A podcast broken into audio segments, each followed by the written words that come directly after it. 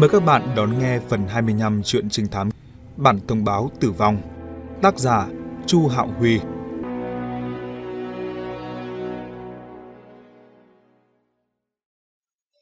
Đã đến thời gian giao hẹn nhưng vẫn không thấy bóng dáng của Lý Tuấn Tùng đâu. Còn tên bắt cóc cũng không gửi tới thêm bất cứ thông tin nào. Như thể họ đã bốc hơi biến mất khỏi thế giới này. Thực ra, khi ngón tay cái đó mất đi sự sống, cũng có nghĩa là cái chết của Lý Tuấn Tùng đã được tuyên bố.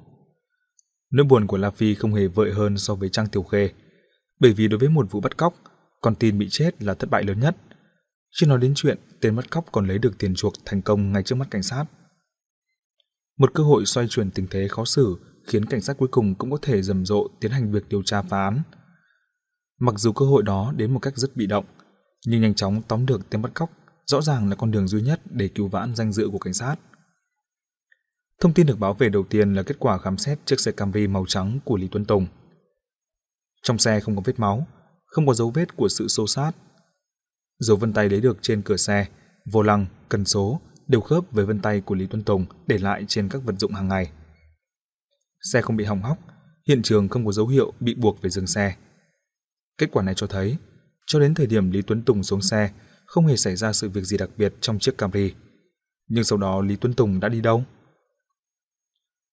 Lúc đầu La Phi tin là Lý Tuấn Tùng nhất định đã lên một chiếc xe khác, cho nên anh lập tức cử người kiểm tra toàn bộ camera giám sát trên đường ở khu phong cảnh Sở Cương. Camera giám sát hiển thị, bắt đầu từ buổi tối ngày 23 cho đến tận 7 giờ sáng ngày 24. Tất cả có 76 ô tô các loại có khả năng đi qua con đường xảy ra vụ án ở dưới chân khu phong cảnh Sở Cương. Cảnh sát đã lần lượt tiến hành điều tra 76 chiếc ô tô đó, nhưng không phát hiện ra mục tiêu khả nghi đáng theo dõi nào. Sau 7 giờ sáng ngày 24, trời đã sáng tỏ, số lượng ô tô đi vào khu phong cảnh tăng lên rất nhiều. Cân nhắc đến khả năng tên bắt cóc chọn thời điểm sau khi trời sáng để gây án là rất thấp, nên cảnh sát không tiếp tục điều tra thêm nữa. Không lẽ hướng tư duy tìm xe là sai? Như vậy có nghĩa là Lý Tuấn Tùng đã rời khỏi đó bằng cách khác. Ví dụ như đi bộ hoặc sử dụng các phương tiện giao thông như xe đạp, xe máy. Như vậy cũng có thể chọn những con đường nhỏ không có camera giám sát và không bị cảnh sát phát hiện. Nếu không có ô tô, tên bắt cóc rất khó dùng biện pháp mạnh để khống chế Lý Tuân Tùng. Có điều, với tính cách yếu đuối của Lý Tuân Tùng, nếu tên bắt cóc dùng bạo lực uy hiếp, ông ta cũng có khả năng không phản kháng mà tự nguyện đi theo đối phương. Nói tóm lại, manh mối ở khu phong cảnh Sở Cương chỉ có thể tạm để đó. Muốn mở ra được bước đột phá, cảnh sát buộc phải tìm phương hướng khác. Hướng suy nghĩ mà Kha Thủ Cần đưa ra ở phòng họp của sân bóng rất đáng chú ý. Sự thực là bắt đầu từ buổi tối ngày 30 tháng 10, cảnh sát đã tiến hành bí mật điều tra danh sách mà Trang Tiểu Khê liệt kê ra. Khi đã xác định được Lý Tuấn Tùng còn sống hay đã chết, phạm vi và độ sâu của công việc điều tra tăng lên rất lớn. Đáng tiếc là sau khi đã điều tra toàn bộ những người trong danh sách, không hề phát hiện thấy người nào có điểm khả nghi đáng chú ý. Không lẽ tên bắt cóc không nằm trong số những người biết rõ tình hình này? Khả năng này cũng có thể xảy ra. Ví dụ như mấy sinh viên của Trang Tiểu Khê phải tham gia cuộc họp vào chiều ngày 30. Nếu họ hàng bạn bè của số sinh viên đó biết được việc này, cũng có nghĩa là biết được lịch trình công việc của Trang Tiểu Khê trong ngày hôm đó. Bởi vì thông tin này vốn không phải là chuyện bí mật gì, khi nói ra ngoài cũng sẽ không gây ra sự chú ý, cho nên có thể tên bắt cóc đã vô tình biết được việc này. Như vậy thì cảnh sát sẽ rất khó dò đoán được hắn trong biển người mênh mông. Hai manh mối mà cảnh sát đã mất rất nhiều thời gian và công sức điều tra đều không còn hy vọng. Nhưng một manh mối khác lại có thu hoạch bất ngờ. Tiêu điểm theo dõi manh mối này được khoanh vùng ở khu vực khán đài ca của sân vận động Kim Sơn. Trận đấu bóng diễn ra vào tối ngày 30 tháng 10 là trận đấu tiêu điểm quyết định đội bóng đoạt ngôi vô địch và vị trí thứ ba của mùa giải. Toàn bộ số vé của trận đấu đã được bán hết sạch từ 3 ngày trước khi diễn ra trận đấu. Trong tổng số hơn 60.000 chỗ ngồi của hơn 20 khu vực khán đài trong toàn bộ sân vận động, hơn 3.000 chỗ ngồi ở khu vực khán đài ca là để dành riêng cho fan hâm mộ của đội khách. Số vé này do câu lạc bộ fan hâm mộ của đội khách phụ trách bán, cho nên cảnh sát đã từng hy vọng có thể tìm ra tên bắt cóc giấu mình trên khán đài của đội khách bằng cách điều tra ngược từ kênh bán vé. Cân nhắc đến sự an toàn của sân bóng, không để cho fan hâm mộ của đội nhà vào khu vực đội khách. Khi mua vé, đội khách cần phải đăng ký bằng thẻ hội viên câu lạc bộ người hâm mộ đội khách. Nhưng có rất nhiều có vé cũng trà trộn vào trong câu lạc bộ để buôn bán vé kiếm lời. Cò lớn mua một lần vài chục vé, thậm chí cả trăm vé, sau đó bán ra với mức giá cao hơn. Bên dưới vẫn còn cò nhỏ, mua 10 20 vé, có người còn đưa vé lên trang web tao bao để bán. Cho nên không có cách nào có thể điều tra ra được rất nhiều người mua vé thực sự. Mặc dù vậy, cảnh sát vẫn liên hệ được với một lượng lớn người hâm mộ đội khách có mặt tại hiện trường qua câu lạc bộ người hâm mộ đội khách. Số người hâm mộ này đều đã nhận được thông báo về việc hợp tác điều tra từ cảnh sát thành phố. Nội dung thông báo cho biết ít nhất có một tên bắt cóc đã từng giấu mình trên khu vực khán đài ca trong thời gian diễn ra trận đấu. Hy vọng là có người có thể cung cấp được manh mối liên quan. Đến 4 giờ 20 phút chiều ngày 1 tháng 11, quả nhiên có một tin tức được phản hồi về. Một fan hâm mộ của đội khách tên là Vương Chí phản ánh. Lúc đó bên cạnh anh ta có một người đàn ông rất kỳ quặc. Người đàn ông đó đến một mình, mặc dù anh ta mặc áo cầu thủ màu đỏ của đội khách, nhưng nghe giọng nói thì lại là của người thành phố. Vương chỉ vốn cho rằng anh ta là fan hâm mộ trong khu vực, nhưng không mua được vé đội nhà. Để được xem trận đấu, anh ta đành phải mua vé đội khách. Nhưng sau đó Vương Chí lại phát hiện thấy không phải như vậy. Bởi vì đúng là người đàn ông đó cổ vũ cho đội khách. Nhất là khi đội khách gỡ hòa được một quả, anh ta thậm chí còn nhảy lên, hét to bằng phương ngữ của thành phố. Cũng bởi thế mà Vương Chí có ấn tượng rất sâu sắc về người này. Một người bản địa lại cổ vũ cho đội khách. Đây thực sự là một biểu hiện vô cùng bất bình thường. Có nhiều khả năng là cố tình che đậy điều gì đó. Có thể là anh ta hoàn toàn không phải là một fan hâm mộ bóng đá thực thụ, mà đến xem trận đấu vì một mục đích mờ ám nào đó chăng? Là vì rất quan tâm đến biểu hiện của người đàn ông đó sau khi trận đấu kết thúc. Đáng tiếc là Vương Chí nói, khi trận đấu vừa kết thúc thì toàn bộ khu vực khán đài ca đều trở nên điên cuồng. Lúc đó Vương Chí cũng lao xuống phía dưới khán đài để cướp áo cầu thủ, nên không tiếp tục quan sát người đàn ông đó nữa. La Vi hỏi số ghế ngồi của Vương Chí, biết được đó là ghế số 36 hàng 17, khu vực khán đài ca. Người đàn ông kỳ quặc đó ngồi bên trái Vương Chí, tức là ghế ngồi số 37 hàng 17. La Phi bỏ điện thoại xuống, lập tức lấy đoạn băng ghi hình mà cảnh sát thành đã quay được ở hiện trường trận đấu. Trong kế hoạch hành động ngày hôm đó, Trang Tiểu Khê nhận được tin nhắn của tên bắt cóc. Từ khu vực khán đài D di chuyển đến khu vực khán đài K. Thành phụ trách theo dõi Trang Tiểu Khê để ghi hình, lập tức điều chỉnh ống kính camera chiếu vào vị trí tương ứng. Có điều trước khi xác định trọng tâm là Trang Tiểu Khê, Thành đã nảy ra một suy nghĩ. Anh mở rộng phạm vi bao quát của ống kính, mất 24 giây quét qua một lượt toàn bộ khán giả ở khu vực khán đài K. Lướt qua 3.000 người chỉ trong vòng 24 giây ngắn ngủi, Hành động này ở thời điểm đó xem ra không có ý nghĩa gì lớn, nhưng bây giờ thì khác. Là vì căn cứ vào số ghế đã được xác định, khoanh vùng vị trí của người đàn ông đó trong băng ghi hình. Sau đó phóng to hình ảnh của anh ta đến mức độ có thể nhìn ra được. Do độ phân giải có hạn, sau khi phóng to lên, độ nét của hình ảnh rất không lý tưởng, chỉ có thể thấy được hình dạng đại khái của anh ta. Là Phi in hình ảnh sau khi đã phóng to ra thành một tấm ảnh, sau đó mang đi gặp Trang Tiểu Khê để nhận dạng. Mặc dù chồng đã bị hại, nhưng hôm qua Trang Tiểu Khê chỉ xin nghỉ một ngày, hôm nay đã tiếp tục trở về vị trí làm việc. Khi La Phi và Doãn Kiếm đến văn phòng khoa xương Bệnh viện Nhân dân tỉnh để tìm Trang Tiểu Khê, bà đang chăm chú xem một bản báo cáo CT. La Phi để tấm ảnh ra trước mặt Trang Tiểu Khê, trong lòng thầm kinh ngạc về ý chí kiên cường của người phụ nữ này. Trang Tiểu Khê nhìn chăm chú vào người đàn ông trong tấm hình một lúc, trầm ngâm nói: "Người này là Bà kéo dài giọng, vẻ như muốn xác nhận nhưng lại không dám khẳng định. La Phi khuyến khích. Dựa theo cảm giác đầu tiên của chị, chị nghĩ đến ai thì chính là người đó. Lúc này Trang Tiểu Khê mới lại nói. Hình như là con trai của cái người đã chết đó. Người chết nào? La Phi nghe mà không hiểu gì. Chính là người chết trong lần xảy ra sự cố điều trị đó. Sự cố điều trị? La Phi triệt nhớ ra. Chị muốn nói đến lần xảy ra sự cố khiến Lý Tuấn Tùng bị mất việc. Trang Tiểu Khê gật đầu. Con trai của người chết đó đến bệnh viện làm ầm ĩ mấy lần liền. Tôi cũng đã từng gặp. Tấm ảnh này trông hơi giống anh ta. Nói xong bà lại lầm bầm như thể nói một mình. Ừ, tốt nhất là cho Tiêu Gia Lân xem thử xem. La Phi hỏi.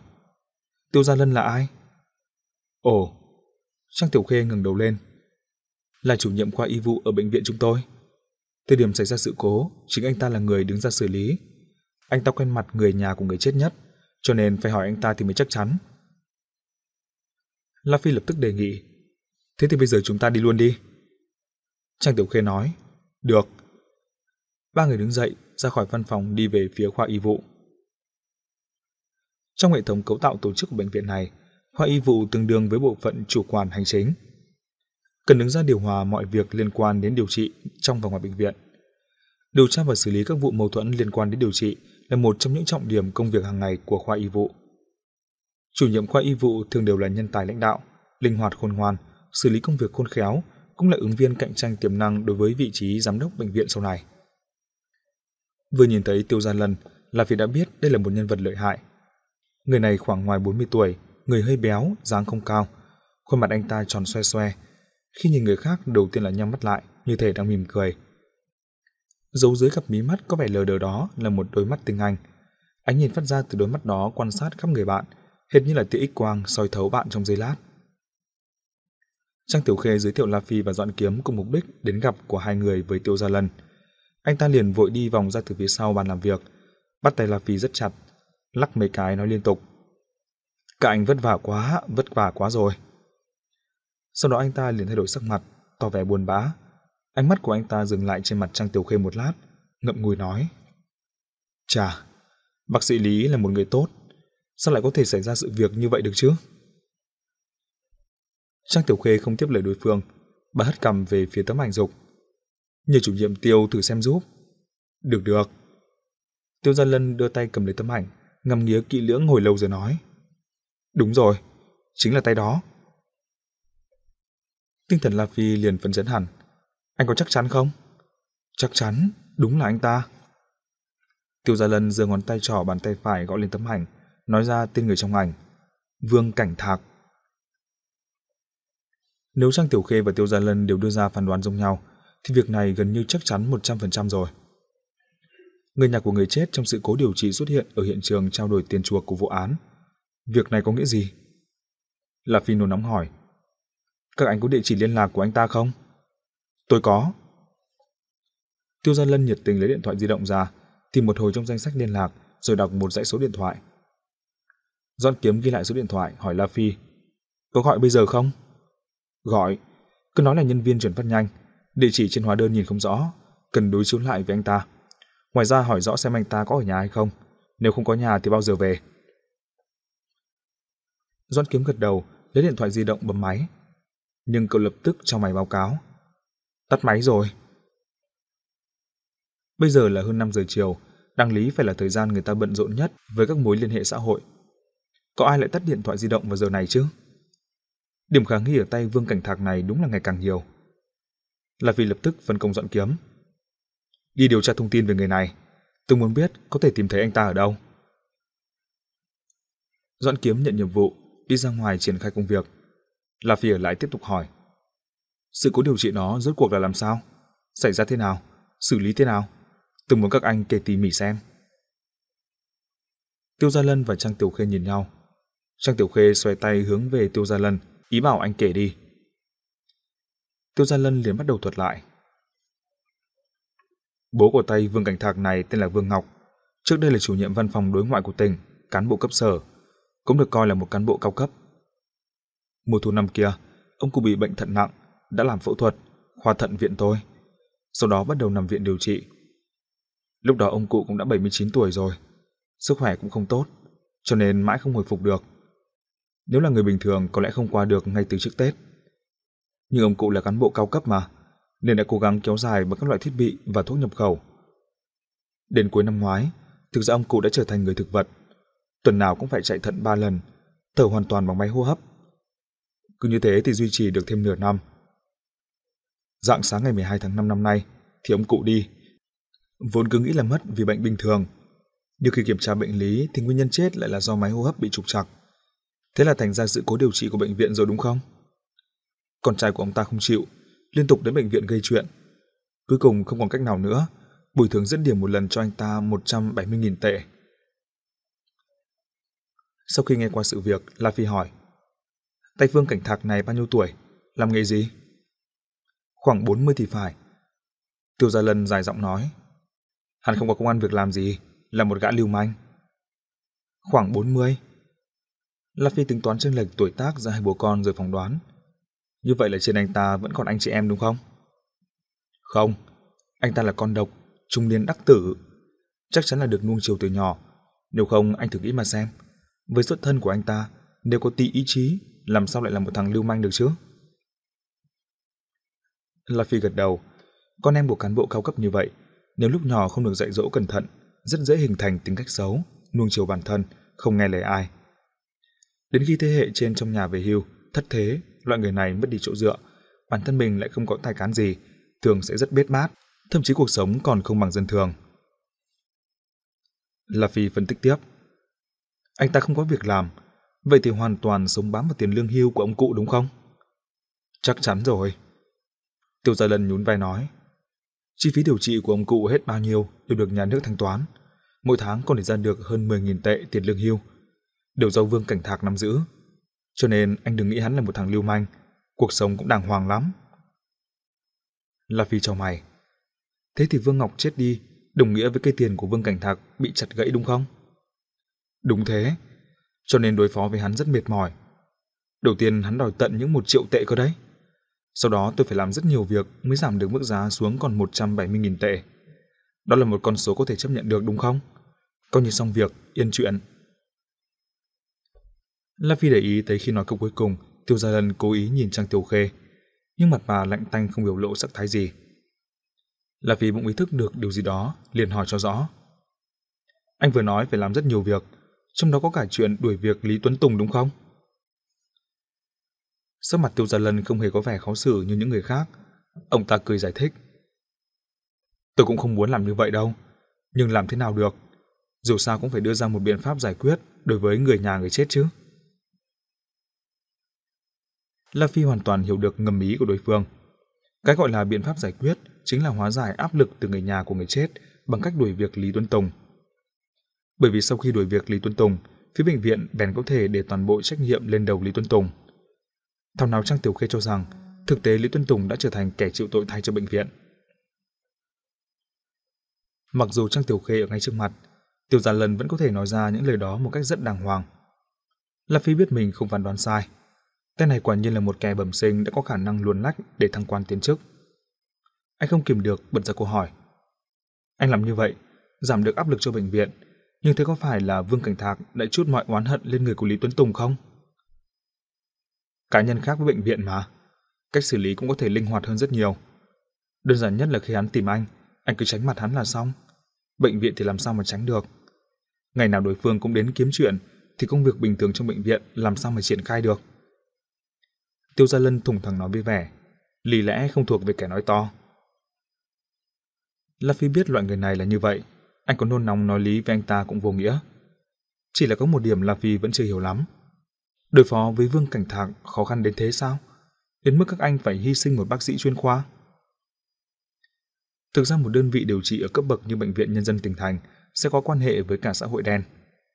Các vụ rắc rối về điều trị thông thường đều có thể hóa giải được. Hơn nữa, Vương Cảnh Thạc chẳng qua cũng chỉ là con em của một cán bộ cao cấp đã hết thời.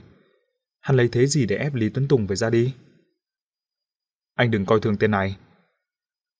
Tiêu Gia Lân khẽ chặt lưỡi nói. Hắn có một đám bạn chống lưng, rất khó nhằn. La Phi muốn tìm hiểu cụ thể hơn. Bạn gì? Đều là những thằng lưu manh trong xã hội. Tiêu Gia Lân quay đầu nhìn Trang Tiểu Khê. Đám người đó chị cũng gặp rồi đấy, không phải là dễ chơi đâu. Trang Tiểu Khê gật đầu, mặt vẫn không để lộ sắc thái gì. Tiêu Gia Lân dường như đã quen với thái độ của bà. Anh ta quay về phía La Phi cười thành tiếng, nhưng muốn bảo. Anh xem, đến chị ta cũng thừa nhận đấy thôi. Có một đám bạn lưu manh trong xã hội. Điều này dường như lại càng làm tăng điểm khả nghi đối với Vương Cảnh Thạc. Đúng lúc này, Doãn Kiếm gọi xong điện thoại đi vào trong phòng. La Phi bước tới hỏi.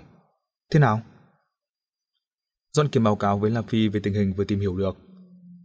Bố mẹ của Vương Cảnh Thạc đều đã mất, cũng không có anh chị em. Có vợ con, nhưng đã ly dị từ nhiều năm trước. Hiện tại thì hắn sống một mình ở bên ngoài, ngày đây mai đó. Bởi vì khi ly dị, nhà đã được tòa xử cho người vợ, cho nên bây giờ hắn không có lấy cả một chỗ ở cố định. La Phi cau mày. Thế thì làm thế nào mà tìm được hắn? Chúng tôi đã điều tra số điện thoại di động của Vương Cảnh Thạc, phát hiện thấy cuộc gọi cuối cùng của hắn được ghi lại là vào lúc 10 giờ tối ngày 30 tháng 10. Đối tượng gọi điện là vợ cũ của hắn. Cho nên người có khả năng biết chỗ ở của Vương Cảnh Thạc bây giờ chính là người phụ nữ tên là Từ Tiểu Duyên này. Ngoài ra, phòng kỹ thuật đã triển khai giám sát số điện thoại di động của Vương Cảnh Thạc. Nếu hắn bật máy, chúng ta sẽ có thể khoanh vùng được vị trí của hắn. Hơn 10 giờ tối ngày 30 tháng 10, không phải chính là thời điểm sau khi kết thúc trận đấu bóng không lâu sao? La Phi thầm suy đoán trong đầu lại hỏi. Cậu chưa gọi điện thoại cho Từ Tiểu Duyên phải không? Doãn kiếm đáp. Chưa. La Phi khen ngợi. Đúng, đừng gọi, đến tận nhà gặp. Dứt lời liền cùng dọn kiếm cáo biệt ra về. Trang Tiểu Khê cũng đi luôn theo họ rời khỏi khoa y vụ. Xem ra bà không hề muốn ở lại một mình với Tiêu Gia Lân. Sao trước đây chị không nói đến sự việc cá nhân này? La Phi thấy Trang Tiểu Khê đi theo ra, liền quay đầu hỏi một câu. Trang Tiểu Khê đáp. Hả? Dường như là không hiểu ý của đối phương. Tôi đã hỏi chị, Lý Tuấn Tùng có đắc tội với ai không? Lúc đó chị không nghĩ tới Vương Cảnh Thạc à? Anh hỏi chuyện này à? Trang Tiểu Khê im lặng một lúc rồi giải thích. Thứ nhất, việc này đã qua được gần nửa năm rồi. Ai mà nghĩ được là sau một thời gian dài như thế, Vương Cảnh Thạc vẫn tìm Lý Tuấn Tùng để gây sự. Thứ hai, nếu việc như vậy cũng được coi là đắc tội với người khác, thì Lý Tuấn Tùng đã đắc tội với quá nhiều người. Lý do thứ nhất rất dễ hiểu. Đúng là khi mất tích, Lý Tuấn Tùng đã rời khỏi bệnh viện rất lâu rồi. Cho nên lúc đầu khi phân tích, La Phi cũng không nghĩ theo hướng này. Nếu không phải là trong đoạn măng ghi hình ở sân bóng xuất hiện bóng dáng của Vương Cảnh Thạc, manh mối này chắc cũng sẽ không được điều tra trước. Nhưng về điểm thứ hai mà Trang Tiểu Khê nói, La Phi lại thấy hơi kỳ lạ. Với tính cách như Lý Tuấn Tùng, cũng thường xuyên đắc tội với bệnh nhân sao? Chỉ cần là bác sĩ, ai không phải đắc tội với bệnh nhân? Khóe miệng của Trang Tiểu Khê thoáng một nụ cười đau khổ. Chuyện này không liên quan đến tính cách, vì rất nhiều bệnh nhân... Uh, nói thế nào nhỉ? Anh không ở trong ngành này, em là không thể tưởng tượng được. Nghe ý tứ trong câu nói này, dường như sự đối lập giữa bác sĩ và bệnh nhân đã trở thành một trạng thái bình thường. Hơn nữa sự đối lập này đa phần đều bắt nguồn từ sự đòi hỏi, kiếm chuyện vô lý của bệnh nhân. Là vì nghĩ đến những tin tức thời sự về các vụ mâu thuẫn giữa bệnh viện và bệnh nhân thường xuyên xuất hiện trên các kênh truyền thông lớn. Anh không hề muốn đưa ra nhận xét chủ quan nào về những vụ mâu thuẫn này. Nhưng mối quan hệ giữa bệnh viện và bệnh nhân ngày càng xấu đi đã trở thành một sự thực không thể chối cãi. Cho nên, kể cả là một bác sĩ nhu nhược không muốn tranh giành gì như Lý Tuấn Tùng cũng không thể tránh được, vẫn trở thành cái gai trong mắt rất nhiều bệnh nhân. Nếu đúng là như vậy, thì những manh mối mà cảnh sát có thể điều tra không phải là lại nhiều lên hay sao? Cho dù thế nào đi nữa, vẫn phải bắt đầu từ mục tiêu lớn nhất là Vương Cảnh Thạc trước đã. Tài liệu của cảnh sát cho thấy, từ Tiểu Duyên, vợ cũ của Vương Cảnh Thạc sống ở phòng 107, tòa nhà số 6 Đậu Trang Tân Thôn, ở trung tâm thành phố. Căn hộ này vốn được đăng ký dưới tên của Vương Cảnh Thạc. Nhưng trước đây khi hai người ly dị, quyền sở hữu căn hộ và quyền nuôi con đều được tòa xử cho Từ Tiểu Duyên. Vương Cảnh Thạc đã ra đi trắng tay. Đậu Trang Tân Thôn là khu nhà cơ quan kiểu cũ được xây từ thập niên 90 của thế kỷ trước. Môi trường xung quanh phức tạp nhưng tràn đầy hơi thở của cuộc sống. Tòa nhà số 6 sát một con phố. Vào tầm chiều tối, các loại hàng quán trên phố đều mở cửa, vô cùng sôi động tấp nập.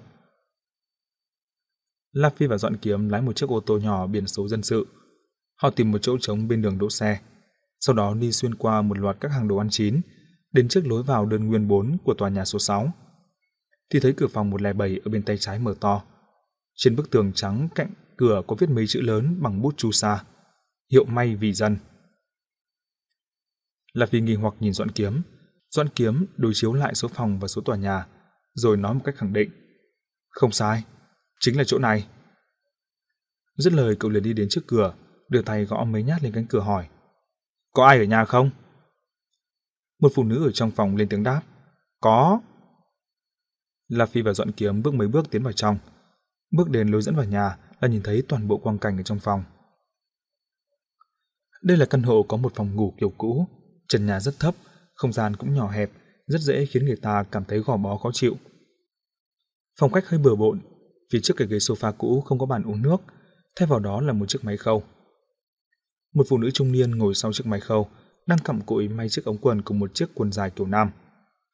Cảm giác có người vào phòng, người phụ nữ tạm ngừng việc may lại, hỏi một câu. Sửa quần áo à? Người phụ nữ ăn mặc giản dị, tóc buộc rối bù đằng sau gáy. Nhưng nỗi vất vả theo năm tháng đã khiến làn da chị tối sạm, nhưng vẫn có thể nhận thấy được vẻ kiều diễm của người con gái tấp thoáng đâu đó trên gương mặt thanh tú. Ngoại hình của người phụ nữ hoàn toàn khớp với tư liệu của cảnh sát, là vì biết chị ta chính là Từ Tiểu Duyên. Liền bước lên hai bước và nói: "Chúng tôi không sửa quần áo, chúng tôi đến tìm một người." "Tìm ai?" Người phụ nữ có vẻ cảnh giác, chằm chằm nhìn qua nhìn lại quan sát hai vị khách không mời mà đến. "Chị có biết Vương Cảnh Thạc ở đâu không?" La Phi dừng lại trước chiếc máy khâu. Trên chiếc ghế sofa cách đó không xa chất đầy quần áo, xem ra không có chỗ nào có thể ngồi được. Tôi không biết, tôi không còn bất cứ quan hệ gì với Vương Cảnh Thạc cả. Thái độ của người phụ nữ thay đổi 180 độ, chị ta thậm chí còn đe dọa. Mời các anh đi mau, nếu không tôi sẽ báo cảnh sát. La Phi và Dọn Kiếm nhìn nhau, họ không ngờ được đối phương lại đột nhiên phản ứng dữ dội như vậy. Lúc này Dọn Kiếm mới nghĩ ra điều gì đó, vội rút thẻ cảnh sát ra nói. Chị đừng căng thẳng, chúng tôi chính là cảnh sát. Người phụ nữ á lên một tiếng kinh ngạc, tâm trạng cũng dần bình tĩnh trở lại. Sau đó chị ta lại nhìn La Phi hỏi. Vương Cảnh Thạc lại phạm tội gì? Nghe giọng của người phụ nữ, La Phi liền hỏi lại. Anh ta thường xuyên phạm tội sao? Đã vào đồn công an không chỉ một vài lần. Người phụ nữ cười đau khổ. Lúc này chị ta thấy mình ngồi mà lại để hai cảnh sát đứng, dường như không ổn lắm, liền đứng dậy thu dọn chiếc ghế sofa một chút rồi mời. Các anh ngồi đi. Đúng lúc La Phi và dọn kiếm ngồi xuống ghế, cánh cửa phòng ngủ khép hờ ở đối diện chiếc ghế sofa mở ra một khoảng chừng nửa mét. Một cô bé đứng sau cửa thò người ra, ngó ra phòng khách. Đó là một cô bé đang độ tuổi trăng rằm, chừng 15-16 tuổi, đôi mắt to sáng long lanh trên gương mặt thanh tú.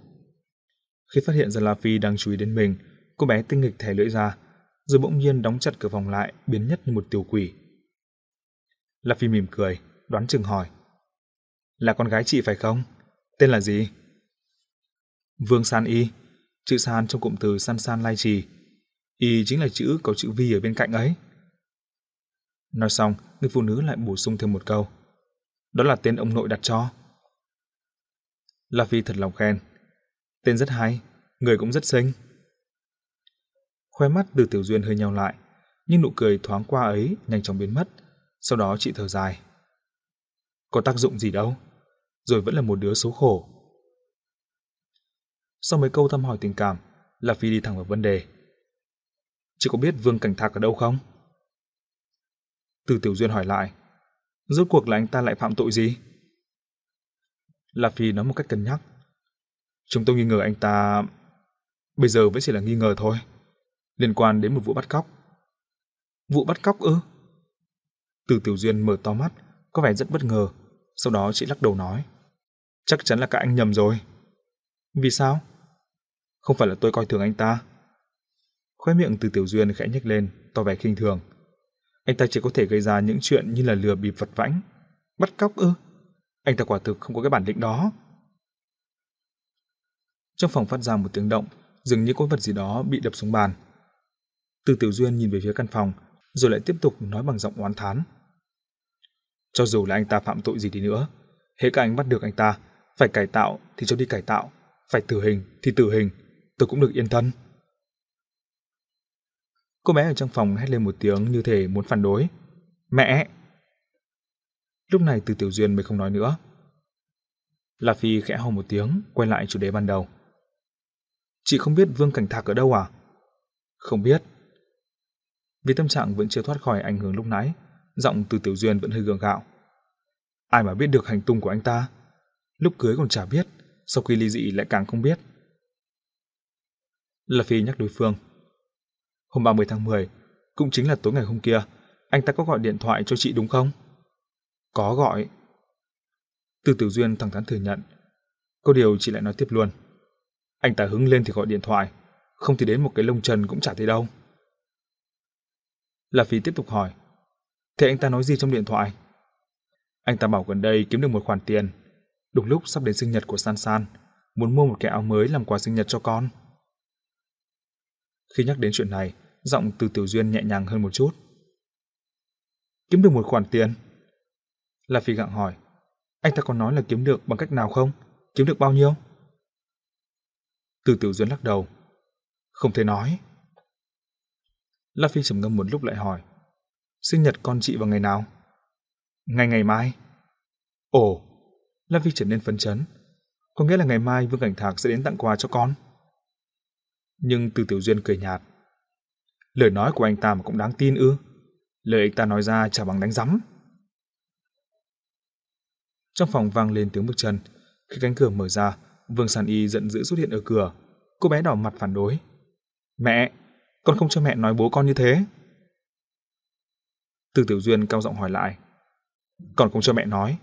Mẹ hỏi con, bây giờ con chả gọi được cả điện thoại cho ông ta. Đằng nào thì bố cũng nhất định sẽ mua quà cho con. Cô bé quay người đóng sầm cửa lại, nhốt mình vào trong phòng. Tâm trạng từ Tiểu Duyên chợt bức xúc. Bố con, bố con, gọi tình cảm thật đấy. Có tí quà sinh nhật là mua chuộc được mày rồi hả? Mày ăn ngủ, ỉa đái, có việc nào đến tay ông ta? Tao vất vả thế này, cuối cùng lại thành ra là lỗi của tao. Chị càng nói càng tủi, cuối cùng nước mắt trào ra.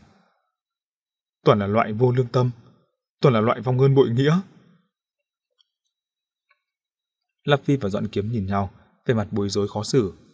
Họ đều chưa từng lập gia đình, không có kinh nghiệm, cũng không biết phải ăn ủi đối phương như thế nào.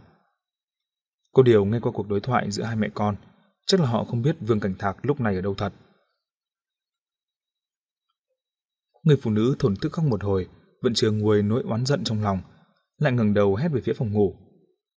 Kể cả là ông ta có mua áo cho mày thì sao? Nếu ông ta có tiền thật, sao không mua cho mày một cái đàn piano? Rồi tiền học phí của mày nữa, ông ta có đưa được không? Tất cả đều trông vào một mình tao, may may vá vá, khi nào mới tích đủ hả? Ồ, con của chị đang học đàn piano à? Là vì chọn đúng chủ đề để xen vào. Hy vọng có thể khiến đối phương quên đi chủ đề mâu thuẫn gia đình. Người phụ nữ lau nước mắt, quay lại nhìn La Phi nói. Nó thích mà, học từ lúc nhỏ. Các thầy cô giáo đều nói là nó chơi rất tốt, là một thiên tài. Sang năm có một cuộc thi toàn quốc, muốn giới thiệu nó tham gia đấy. Nhưng giờ nó còn chẳng có một cái đàn riêng. Hơn nữa muốn tham gia cuộc thi thì phải mời giáo viên kèm riêng. Một kèm một, chỉ trông vào cái tiệm may của tôi thì làm sao có đủ tiền được. La Phi thở dài nói khẽ. Chà, làm mẹ thật là vất vả. Chị thực sự đã hy sinh rất nhiều. Cháu bây giờ còn nhỏ, chưa hiểu được. Khi nào lớn lên, nó tự sẽ thấy biết ơn chị. Tư Tiểu Duyên đang muốn nghe những lời như vậy, chị cũng thở dài rồi quy đầu, không biết đang nghĩ gì một mình. À thôi, chúng tôi không làm phiền nữa. Lạc Phi đứng dậy chuẩn bị cao từ, đồng thời dặn đối phương. Nếu có tin tức của Vương Cảnh Thạc, chị nhất định phải liên lạc ngay với chúng tôi nhé. Từ Tiểu Duyên gật đầu đứng lên theo. Lạc Phi đưa mắt ra hiệu cho dọn kiếm, hai người đi ra khỏi căn hộ. Từ Tiểu Duyên tiễn họ ra cửa, bỗng chị lại nhớ ra điều gì đó liền nói. À, có một việc, không biết nói ra có tác dụng hay không? Ồ, việc gì vậy? La Phi tỏ ra rất chú ý. Hôm kia, khi gọi điện thoại cho tôi, hình như là Vương Cảnh Thạc vừa lên xe taxi. Lúc đó tôi nghe thấy anh ta nói với lái xe, đến khách sạn Minh Nguyệt Lâu. Khách sạn Minh Nguyệt Lâu. La Phi thầm ghi nhớ trong đầu. Cho dù thông tin của Từ Tiểu Duyên có chính xác, thì đó cũng đã là việc xảy ra từ hai hôm trước. Mà trước đó dọn kiếm đã từng kiểm tra toàn bộ các khách sạn nhà nghỉ trong toàn thành phố thông qua hệ thống cảnh vụ, nhưng không hề phát hiện thấy có thông tin lưu trú của Vương Cảnh Thạc. Nhưng dù sao đi nữa, manh mối như vậy cũng có giá trị. Là Phi đưa tay ra bắt tay từ Tiểu Duyên, nói một cách chân thành. Rất tốt, cảm ơn chị đã cho biết thông tin. Sau khi chào từ biệt từ Tiểu Duyên, Lạp Phi và Dọn Kiếm rời khỏi tòa nhà số 6. Chuẩn bị đến khách sạn Minh Nguyệt Lâu tiếp tục điều tra tung tích của Vương Cảnh Thạc. Nhưng ra đến bên đường, hai người mới phát hiện thấy phía trước và sau chiếc ô tô của họ đều có xe đỗ. Xe của họ mắc kẹt ở giữa, không có một tí khoảng trống nào để dịch chuyển. Ôi trời ơi, đỗ xe kiểu gì thế chứ? Dọn kiếm đang kêu ca, thì mấy gã đàn ông từ một chỗ dâm gần đó ngây ngang bước ra. Mấy gã đó vừa đi vừa tàn ra, cố ý vây La Phi và dọn kiếm vào giữa doan kiếm thấy tình hình không ổn, liền vội lùi lại một bước, dựa lưng vào cửa sổ xe. La Phi cũng tập trung tinh thần thủ thế, chuẩn bị đối phó với tình thế bất chắc có khả năng xảy ra. Mấy gã đàn ông dần dần tiến tới gần, dừng lại ở vị trí cách hai người khoảng hơn một mét. Một gã dáng vóc to cao vạm vỡ trong số đó tiến một bước lên phía trước. Gã ôm ôm hỏi. Chúng mày ở đâu ra? Gã này để đầu chọc, mặt bị thịt, trông có vẻ đáng sợ. Doãn kiếm đưa tay định lấy thẻ cảnh sát ra, nhưng là vì đã khẽ kéo cánh tay cậu, ra hiệu cho đối phương bình tĩnh. Sau đó La Phi hỏi gã đầu chọc trước mặt. Làm cái gì? Gã đầu chọc hằn học chăm chăm nhìn La Phi một lúc rồi nói. Sếp của bọn tao muốn nói chuyện với chúng mày. Nói thì nói. La Phi xòe tay về bất cần. Đến chỗ nào? Mày cũng biết điều đấy. Đừng có hỏi nhiều, đi theo bọn tao. Gã đầu chọc vừa nói vừa tránh người sang một bên để mở đường. Một gã đàn ông khác kéo cánh cửa sau của chiếc ô tô phía trước ra lệnh. Lên xe. La Phi quay đầu vào dọn kiếm. Đi đi. Hai người bèn chui vào trong xe của đối phương. Gã đàn ông mở cửa xe ngồi vào ghế lái phía trước. Gã đầu chọc thì ngồi ở ghế lái phụ. Nhân lúc chiếc ô tô khởi động, La Phi nhìn ra ngoài một lát.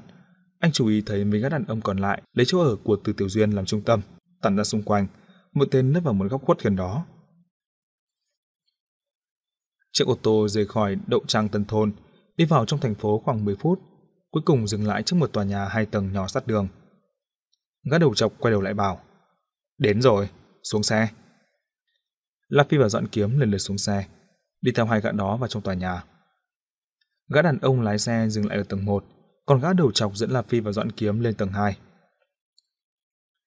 Đi qua cửa thang máy rẽ phải, phía trước có một căn phòng. Gã chọc đầu bước lên phía trước nói qua cửa. Sếp, dẫn người về đây rồi. Có tiếng đáp từ phía trong vọng ra. Vào đi. Gã đầu chọc liền khẽ đẩy cửa ra, hất hàm bảo La Phi và dọn kiếm. Vào đi. La Phi và dọn kiếm bước vào phòng, thì thấy đó là một căn phòng được bài trí như một văn phòng làm việc. Đối diện là một chiếc bàn làm việc lớn kê ở sát cửa sổ. Một người đàn ông trung niên ngồi phía sau chiếc bàn. Người đó đang cúi đầu chăm chú vào bộ cốc chén uống trà tinh xảo, vẻ đầy hứng thú. Chúng mày ngồi bên kia. Gã đầu chọc chỉ vào chiếc ghế sofa dài ở bên phải căn phòng. La Phi và dọn kiếm bèn ngồi xuống. Gã đầu chọc khóa trái cửa lại, đứng ngay cạnh cửa, trông như thần canh cửa. Người đàn ông trung niên dường như không biết là La Phi và Dọn Kiếm đã vào phòng, vẫn chăm chú vào tách trà. Ông ta rót trà vào một chiếc chén nhỏ, sau đó cầm lên nhấc mấy lần rồi lại đổ đi. Sau khi lặp đi lặp lại mấy lần như thế, mới đưa chén trà lên miệng, khẽ nhấp một ngụm. Anh ta nhắm mắt cảm nhận mùi vị rất lâu, rồi trầm trồ khen. Trà ngon! Doan Kiếm hơi sốt ruột, cậu đã rất muốn hỏi, nhưng là Phi vẫn ngồi yên lặng điềm tĩnh, nên cậu không dám đường đột lên tiếng. Cuối cùng người đàn ông cũng nuốt ngụm trà.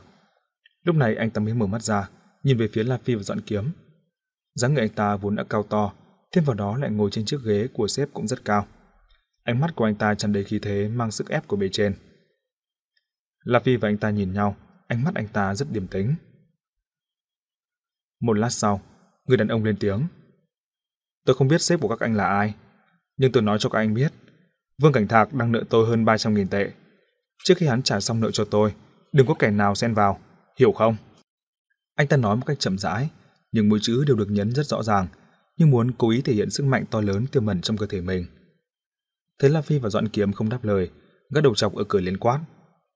Anh Tường đang hỏi chúng mày đấy, nghe thấy không? La Phi vẫn không nói gì, chỉ tiếp tục chăm chú nhìn kỹ người đàn ông được gọi là anh Tường. Anh không hề cố ý tập trung vào ánh mắt, nhưng ánh nhìn của anh vẫn có một áp lực đặc biệt nào đó. Khi thế của anh Tường cứ thế vô thức bị át dần. Anh Tường khẽ liếm môi, anh ta có vẻ không thể trụ được nữa. Rất muốn đưa mắt nhìn đi chỗ khác, dừng cuộc đấu mắt với La Phi, nhưng lại không cam tâm để mình rơi vào tình trạng thất thế như vậy, đành cố giữ nguyên hiện trường. La Phi hơi nhếch mép, gương mặt thoáng có nét cười.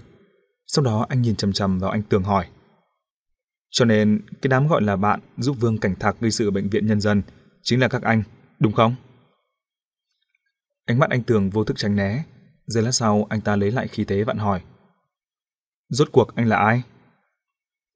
Để tôi giúp anh phân tích sơ bộ một chút nhé. Anh chuyên cho vay nặng lãi, đã cho Vương Cảnh Thạc vay rất nhiều tiền.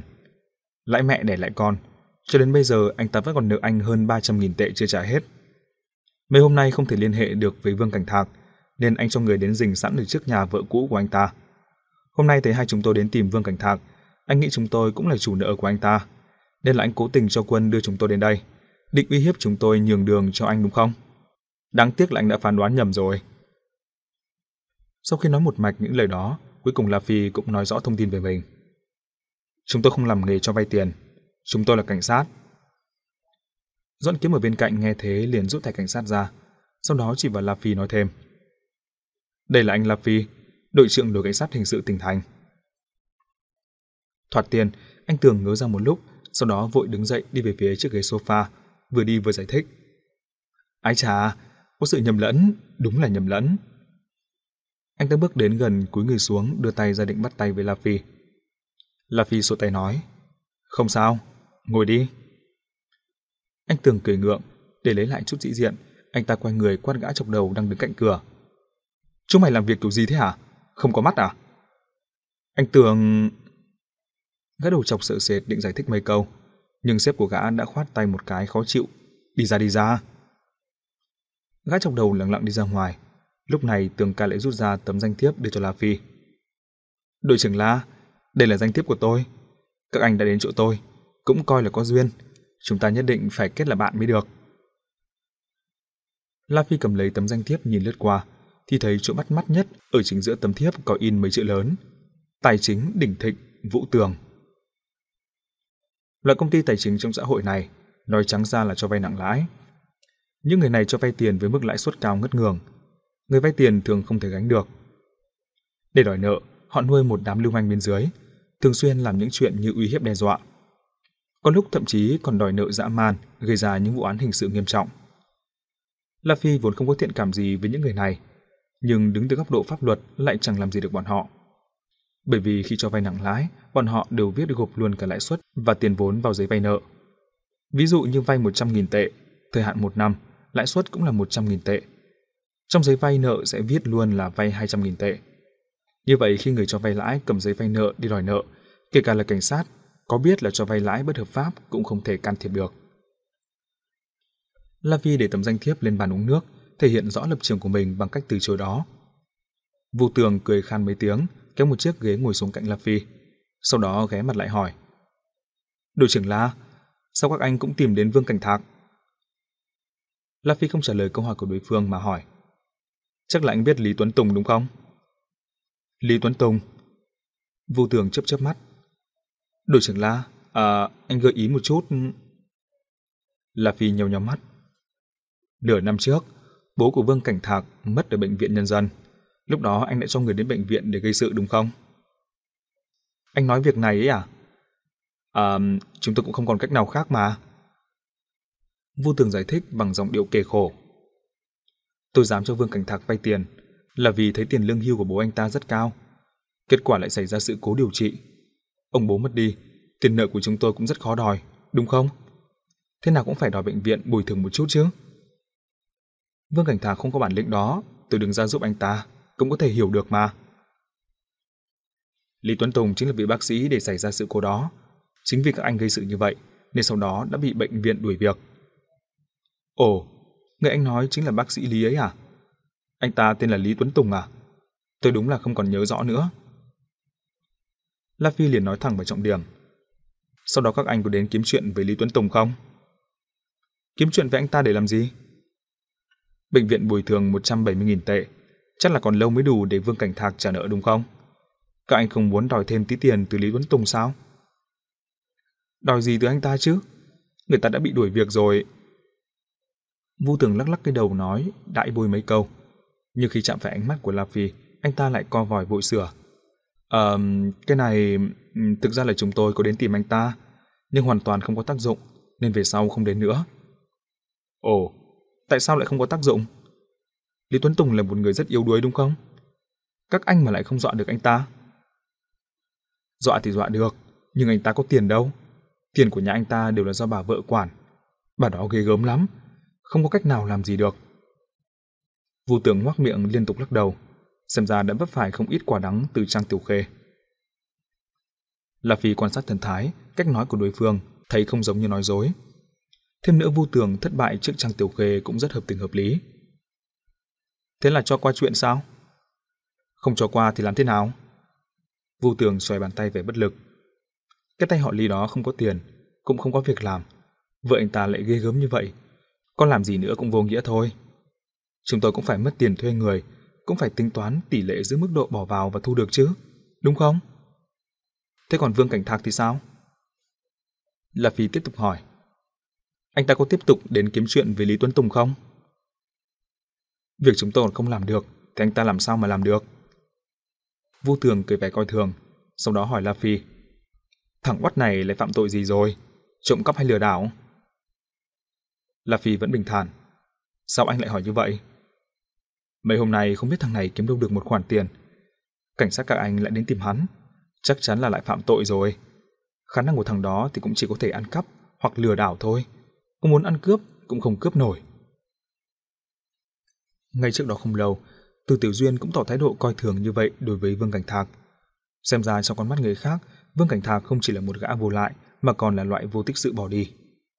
Ngoài ra còn một điểm trùng nữa là Từ Tiểu Duyên và Vu Tường đều nhắc đến chuyện trong tay Vương Cảnh Thạc có một khoản tiền. Đây hiển nhiên là một chi tiết đáng chú ý. La Phi tiếp tục hỏi kỹ thêm về chi tiết này. Sao anh biết là mấy hôm nay anh ta có tiền? Bởi vì hắn bắt đầu chơi trò mất tích mà. La Phi không rõ logic trong chuyện này. Vu Tường giải thích.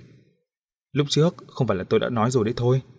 Vương Cảnh Thạc vẫn còn nợ tôi hơn 300.000 tệ.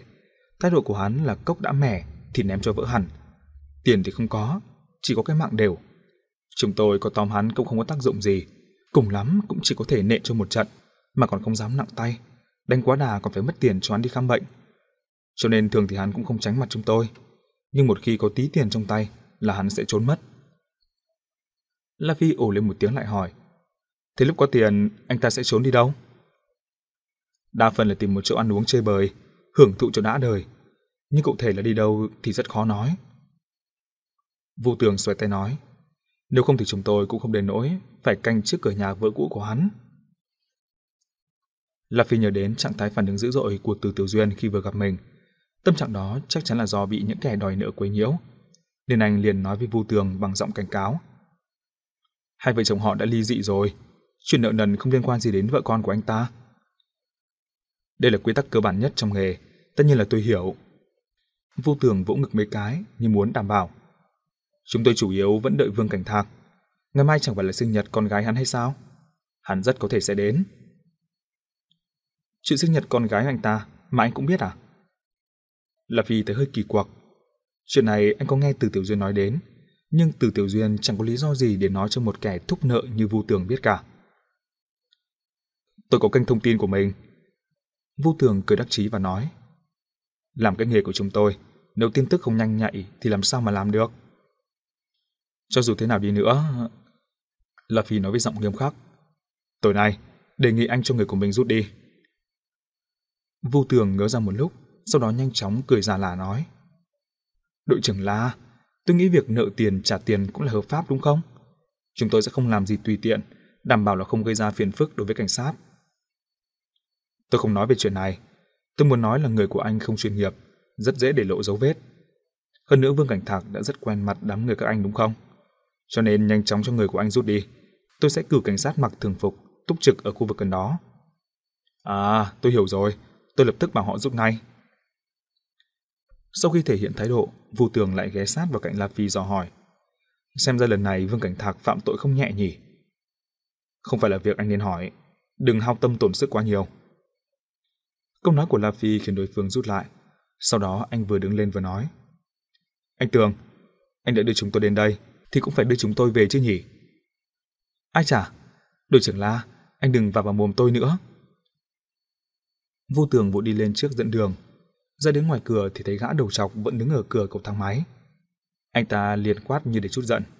Đủ ngu, còn không mau lái xe đưa hai cảnh sát đi. Gã đầu chọc đưa La Phi và Doãn Kiếm quay lại đậu trang Tân Thôn. Sau đó thông báo mệnh lệnh của vô tường.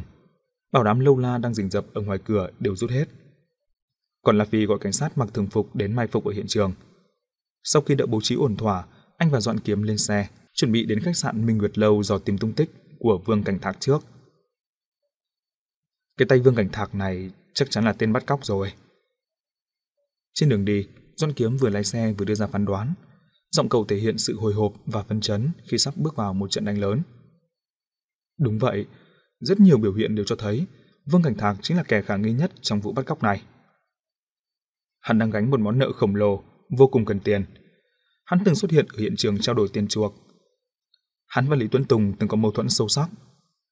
Sau khi diễn ra cuộc trao đổi lấy tiền chuộc, hắn lập tức gọi điện thoại cho vợ cũ, nói là kiếm được một khoản tiền.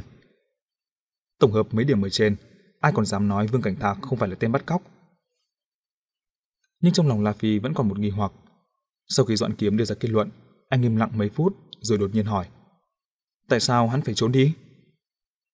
Hắn gây ra một vụ án lớn như vậy, tất nhiên là phải trốn đi chứ. Nghe giọng của Doãn Kiếm dường như hoàn toàn không cần thiết phải đặt ra câu hỏi này. Ý của tôi là, tại sao hắn phải trốn vu tường? Nếu đã lấy được tiền chuộc, không phải là cần tích cực trả sạch nợ sao? Sao phải để vợ con bị liên lụy? La Vi trầm ngâm nói. Cho nên, nếu chúng ta coi chuyện nợ nần là động cơ khiến hắn gây ra vụ bắt cóc, thì logic giữa những việc này là bất hợp lý.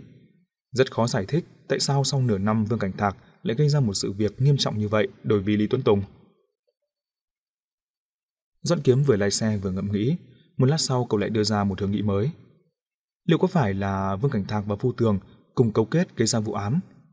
Bởi vì Vương Cảnh Thạc không có khả năng trả khoản nợ lớn, Vu Tường liền ép hắn bắt cóc Lý Tuấn Tùng. Sau khi xong việc, Vương Cảnh Thạc muốn nuốt trọn toàn bộ số kim cương đó một mình, cho nên mới chơi chóng mất tích. La Phi lắc đầu. Không giống, nếu Vu Tường và Vương Cảnh Thạc cấu kết gây án, thì khi chúng ta đến chỗ Từ Tiểu Duyên, Vu Tường sẽ lập tức nghĩ ngay ra là cảnh sát đã tìm đến nơi. Bọn chúng trốn còn chẳng xong, sao lại chủ động gây sự với chúng ta? Dọn kiếm nghĩ lại tình hình lúc tiếp xúc với Vu Tường và đám tay chân, biểu hiện của đối phương không giống như là giả vờ. Nếu như vậy, khả năng vô Tường tham gia vào vụ án đúng là rất thấp, vì không có cách giải thích nào hợp lý hơn. Dọn kiếm đành nói qua quyết.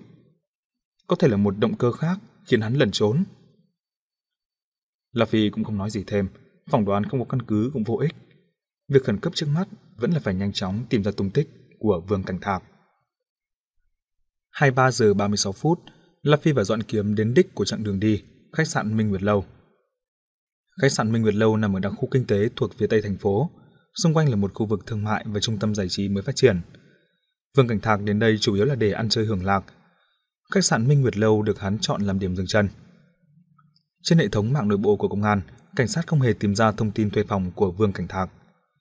Có điều loại người như hắn rất có khả năng đã dùng chứng minh thư giả để đăng ký, cho nên La Phi đến thẳng phòng bảo vệ của khách sạn Minh Nguyệt Lâu nhờ họ phối hợp điều tra. Trưởng phòng bảo vệ Lý Húc kiểm tra danh sách thuê phòng từ tối ngày 30 tháng 10 đến sáng sớm ngày 31 tháng 10. Tất cả thấy có thông tin thuê phòng của 17 người đàn ông độc thân. Tiếp đó La Phi liền căn cứ vào thời gian đăng ký trong danh sách, kiểm tra camera giám sát ở quầy lễ tân, nhìn một lượt tất cả 17 người đàn ông này. Tiếc là không phát hiện thấy bóng dáng của Vương Cảnh Thạc. Xem ra gã này đã không thuê phòng trong khách sạn. Doãn kiếm đoán, có thể nơi hắn muốn đến không phải là khách sạn Minh Việt Lâu, hắn chỉ gọi taxi đến chỗ này, sau đó đi chỗ khác giải trí. Khi gọi xe taxi không nói ra chỗ cần đến thực sự, mà nói tên một công trình kiến trúc nổi tiếng hơn ở gần đó, khả năng này cũng có thể xảy ra. Có điều thói quen của đại đa số mọi người vẫn là nói ra nơi cần đến chứ. Nếu là xe taxi không biết, thì mới nói tiếp một công trình kiến trúc nổi bật ở gần đó. Nhưng theo như lời kể của Từ Tiểu Duyên, sau khi lên taxi, Vương Cảnh Thạc nói luôn, đến khách sạn Minh Nguyệt Lâu cho nên La Phi vẫn không muốn bỏ qua ngay mục tiêu này. Sau khi trầm ngâm một lúc, anh hỏi Lý Húc. Ngoài phòng cho khách thuê ra, khách sạn của các anh còn những chỗ dịch vụ nào nữa? Lý Húc trả lời. Tầng 3 tầng 4 có mấy tiệm ăn, tầng 7 có khu vực tắm sông hơi, tầng 10 có phòng tập gym và phòng massage, tầng 11 có quán rượu và KTV. Ngoài ra dưới tầng hầm còn có một phòng chơi game. Doãn kiếm nghe xong liền lập tức đề nghị phòng tắm, phòng massage, quán rượu, KTV, nhưng chỗ này đều là khu vực trọng điểm, cần điều tra cẩn thận. Nhưng chỗ anh nói đều có khả năng có dịch vụ mại dâm, rất dễ hấp dẫn loại người như Vương Cảnh Thạc. Nhưng La Phi lại xua tay, nói một cách quả quyết. Xuống phòng chơi game xem trước đi. Thế là Lý Húc dẫn ba người xuống tầng hầm trước. Cửa phòng chơi game nhấp nháy ánh đèn màu, tạo ra cảm giác tròi lóa huyễn hoặc. Đi qua cửa lớn thì thấy phòng game rất rộng.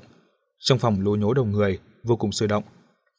Âm thanh phát ra từ các loại máy chơi game và tiếng người ở Mỹ hòa trộn với nhau thành một mớ hỗn tạp, dậy lên ở hết chỗ nọ lại sang chỗ kia. Tình hình kinh doanh ở đây tốt thật đấy. La Phi cố gắng nói thật to. Lý Húc đáp lời. Máy móc thiết bị chơi game ở đây tốt nhất thành phố, có rất nhiều người đến đây chỉ để chơi game.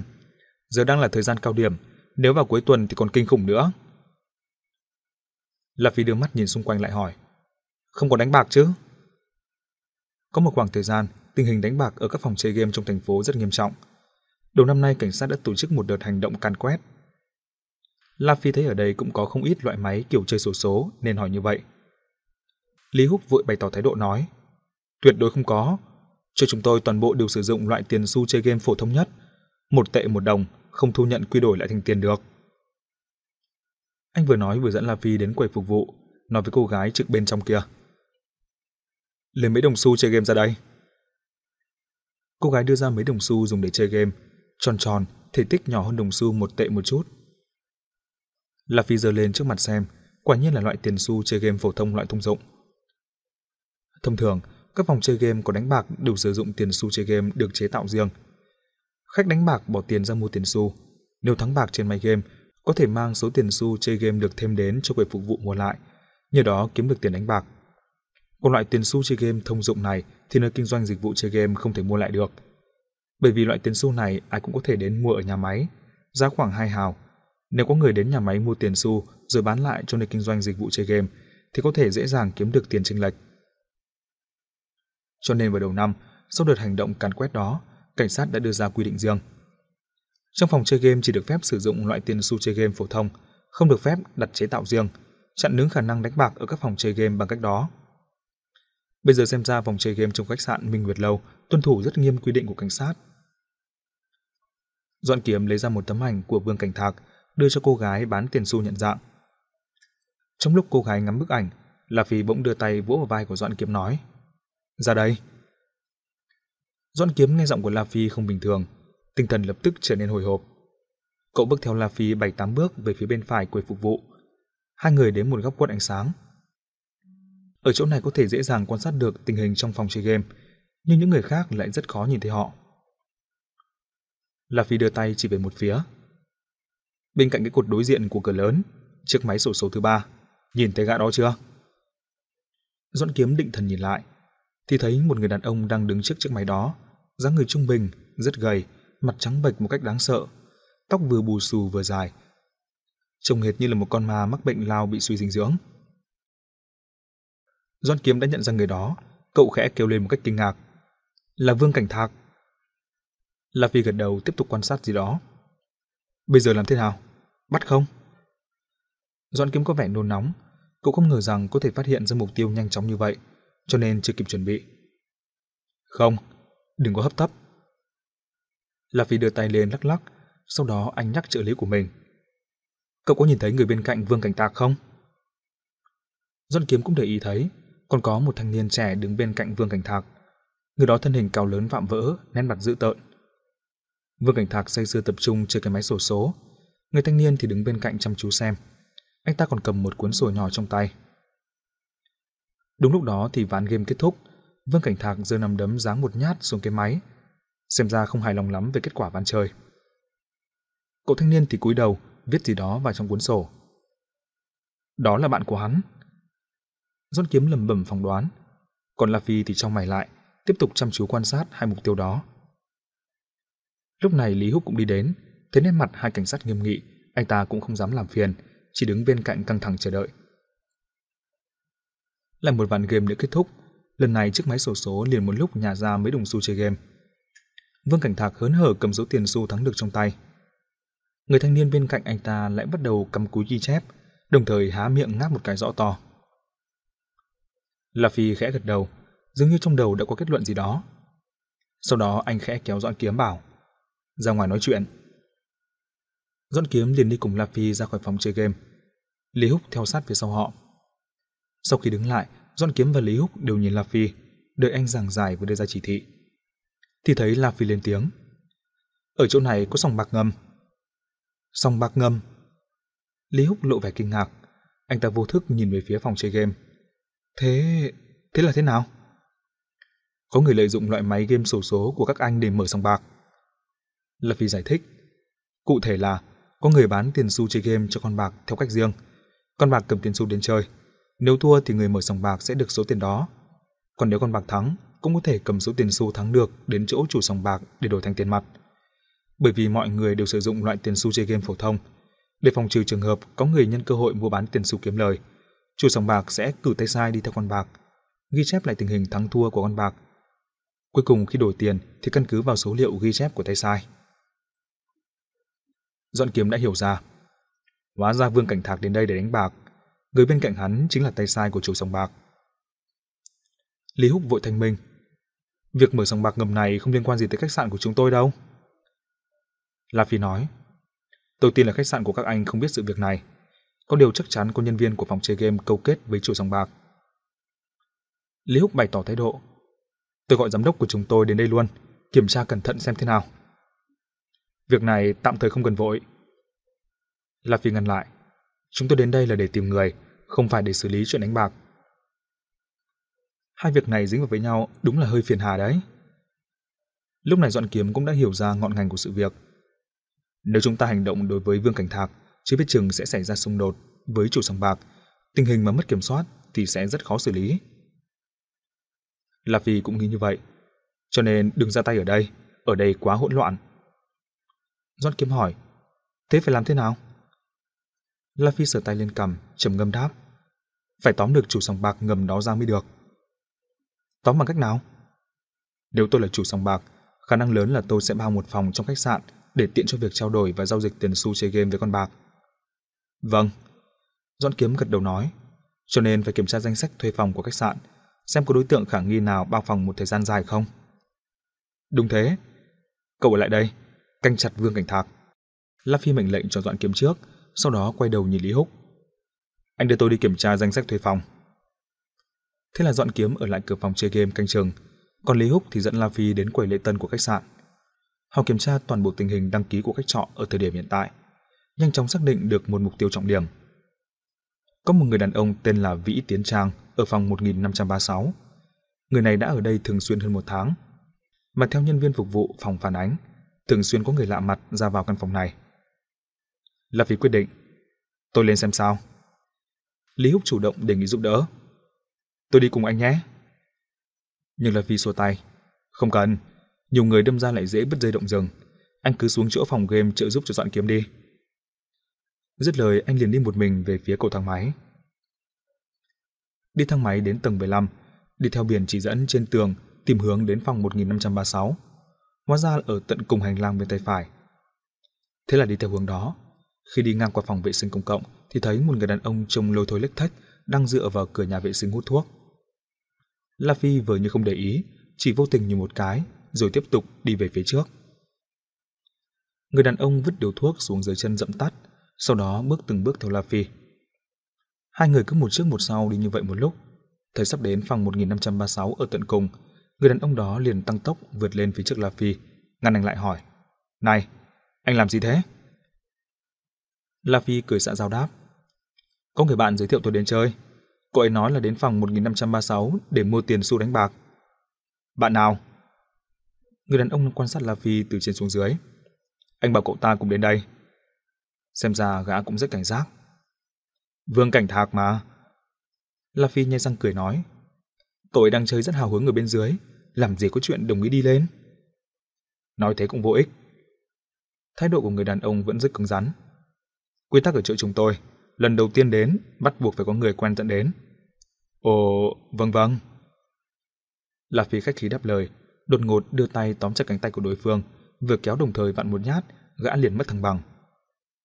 Đợi đến khi gã định thần lại được, thì đã nằm sấp xuống mặt thảm trên nền hành lang. Một tay bị bẻ quạt ra đằng sau, lưng thì bị ấn mạnh xuống, không sao động đậy được. La Phi vòng tay trái ra quay hàm gã, cánh tay siết chặt cổ gã, khiến gã không sao kêu hét lên được. Đồng thời tay phải của anh ấn mạnh bàn tay bị bẻ quạt của gã theo chiều ngược với khớp tay.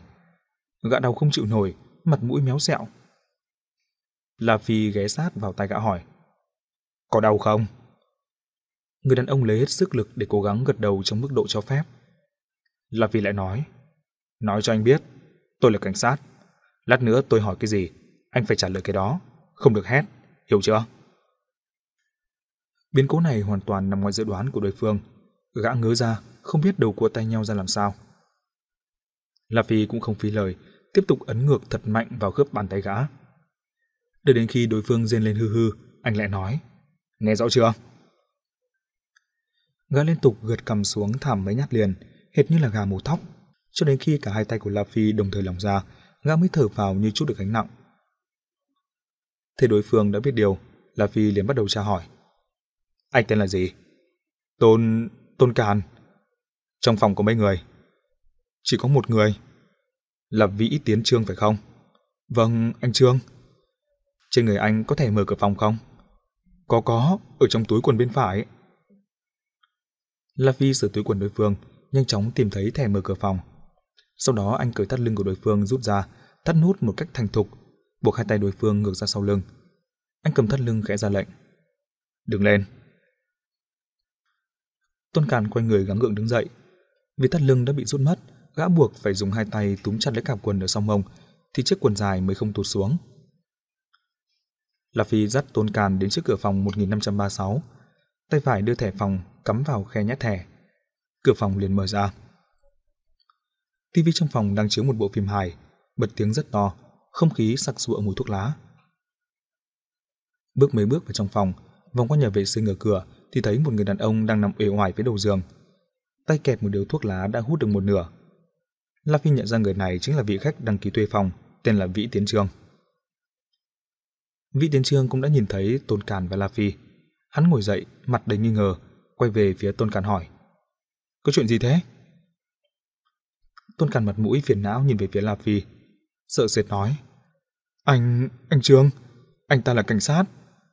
Mẹ kiếp! Vị tiền trường lập tức nhảy bật dậy, hắn vứt điếu thuốc lá trên tay xuống đất, cúi đầu định xông luôn ra khỏi phòng. Tiếc là hắn vừa chạy ra ngoài mấy bước, đã bị La Phi đạp một nhát vào ngực. Người hắn như thể một cái bao cát nặng, lại đổ nhào xuống giường như cũ. Vị tiến trường! La Phi nghiêm giọng quát. Cảnh sát đã nắm được toàn bộ hồ sơ cá nhân của anh. Anh còn định chạy đi đâu? Vĩ tiến trương lập tức nhũn như con chi chi. Hắn ngồi ủ rũ ở đầu giường, làm ra vẻ đáng thương, phân bua. Đồng chí cảnh sát, chúng tôi cũng chỉ là mấy người bạn tụ tập chơi tí thôi. Thực sự không vi phạm gì nghiêm trọng cả. Đầu tiên La Phi trịnh trọng cảnh báo. Rốt cuộc là phạm tội ở mức nào thì còn phải xem kết quả điều tra của cảnh sát. Sau đó anh lại dịu giọng, thay đổi ngữ khí. Có điều hôm nay tôi đến đây, không phải là vì việc của anh. Tôi đang điều tra một vụ án. Nếu anh tích cực phối hợp, cũng có thể coi là một biểu hiện lập công. Vị tiền trương vội bày tỏ thái độ. Phối hợp, tôi nhất định phối hợp. La Phi chỉ về phía dưới cửa sổ. Anh ngồi qua phía bên kia. Ở đó kê một cái bàn nước và hai chiếc ghế sofa đơn. Vị tiến trương ngoan ngoãn ngồi vào một chiếc ghế. La Phi đẩy luôn tôn can vào góc tường ra lệnh. Anh ở yên chỗ này, đừng có động đậy. Sau đó anh cũng đi đến bên cửa sổ, ngồi vào chiếc ghế còn lại. Anh lấy tấm ảnh của Vương Cảnh Thạc, đưa ra trước mặt vị tiến trương hỏi. Người này chắc là anh biết chứ? Vị tiến trương nhìn một cái nói luôn. Biết. Vương Cảnh Thạc mà. Bình thường chúng tôi đều gọi hắn là Vương Ngu Xuẩn. Sao? Hắn lại gây án gì à? La Phi không đáp lời đối phương, anh tiếp tục hỏi. Anh ta là khách thường xuyên của anh phải không?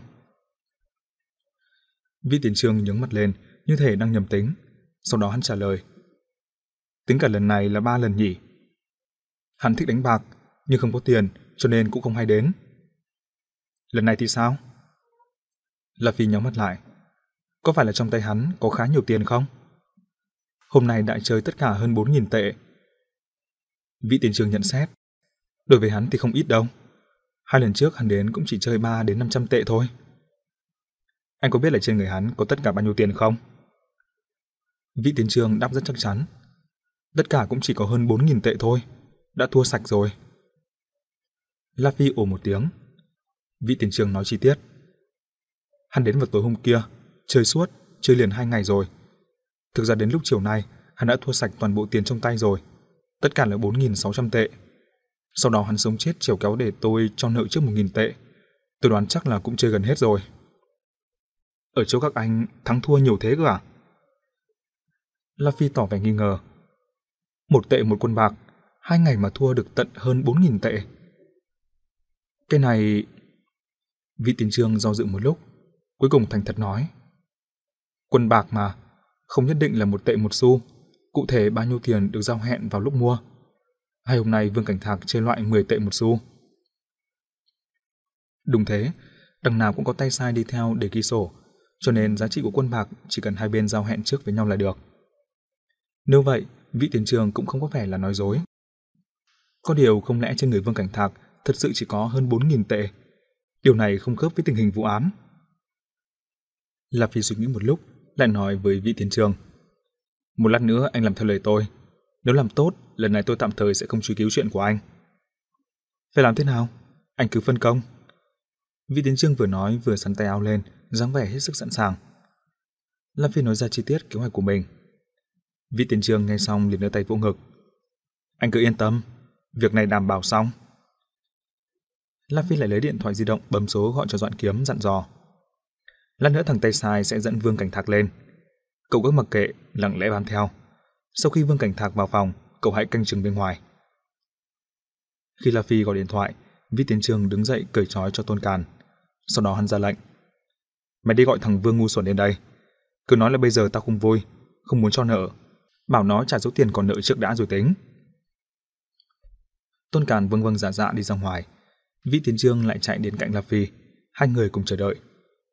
Khoảng 10 phút sau, Tôn Càn dẫn Vương Cảnh Thạc vào trong phòng. Hai mắt Vương Cảnh Thạc đỏ quạch, dáng đi lưu siêu, người đã vô cùng mệt mỏi, nhưng mắt hắn lại ánh lên một sự phấn khích rạng rỡ khác thường. Nhìn mặt hắn là Phi đã biết ngay, nhân vật trước mặt đúng là loại vô tích sự nghiện cờ bạc nặng. Vì sao hắn lại bị mọi người khinh thường? Vì sao từ con em của một cán bộ cao cấp lại trở thành một tên vô lại thành phố? Vì sao lại nợ một khoản tiền khổng lồ như vậy? Những câu hỏi đó đều lập tức có ngay câu trả lời sau cái nhìn đầu tiên. Đầu tiên vị tiền trương hỏi Tôn Càn. Chúng ta cho hắn nợ một nghìn tệ, còn lại bao nhiêu? Chả còn bao nhiêu. Tôn Càn cầm cuốn sổ ghi chép trong tay lên xem. Anh ta lại thua 720 tệ. Bây giờ số tiền vay còn lại 280 tệ. Vị tiền trương trợn mắt nhìn Vương Cảnh Thạc. Thôi được rồi, cứ trả trước 720 tệ này đi đã. Anh Trương, em có tiền đâu? Vương Cảnh Thạc nhích lên phía trước một bước, cười nhăn nhở. Anh cho em chơi thêm một lúc nữa, đến lúc thắng là em có thể trả được.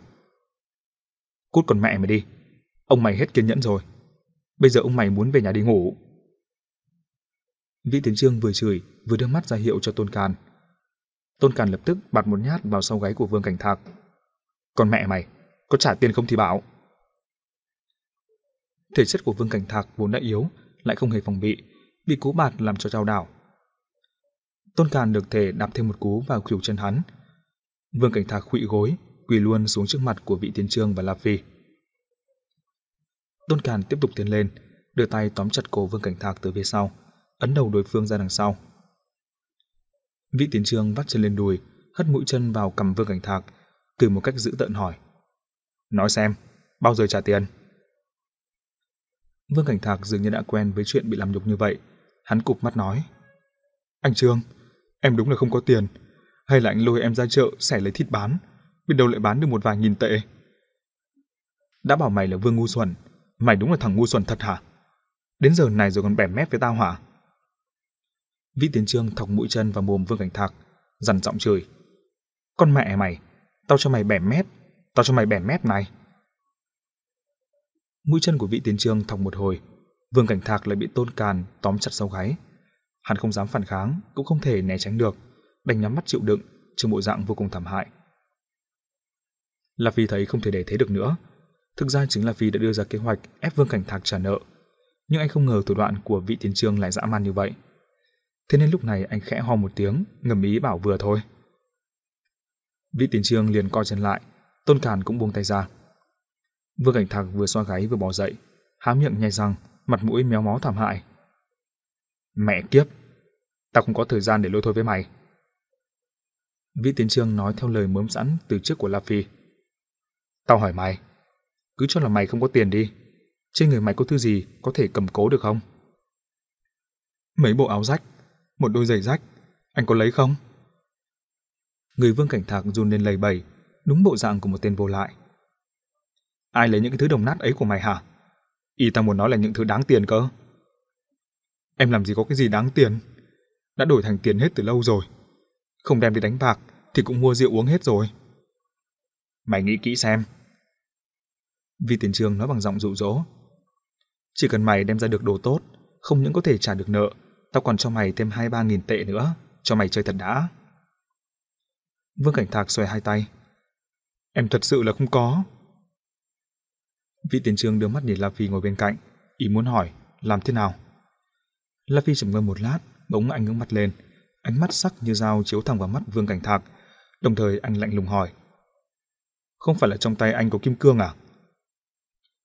Vương Cảnh Thạc ngớ ra, sau đó hắn từ từ há mồm ra, vẻ mặt như thể vừa nghe thấy chuyện hoang đường được cười nhất trên thế giới. Trong tay tôi có kim cương. Hắn cười đến suýt ho. Nếu tôi có kim cương trong tay, thì trong hố cất cũng đào ra được vàng. La Phi nhìn Vương Cảnh Thạc, quan sát từng nét mặt, cử chỉ nhỏ nhất của đối phương. Đợi đến lúc Vương Cảnh Thạc rất cơn cười, La Phi quay đầu nói với vị tiền trường.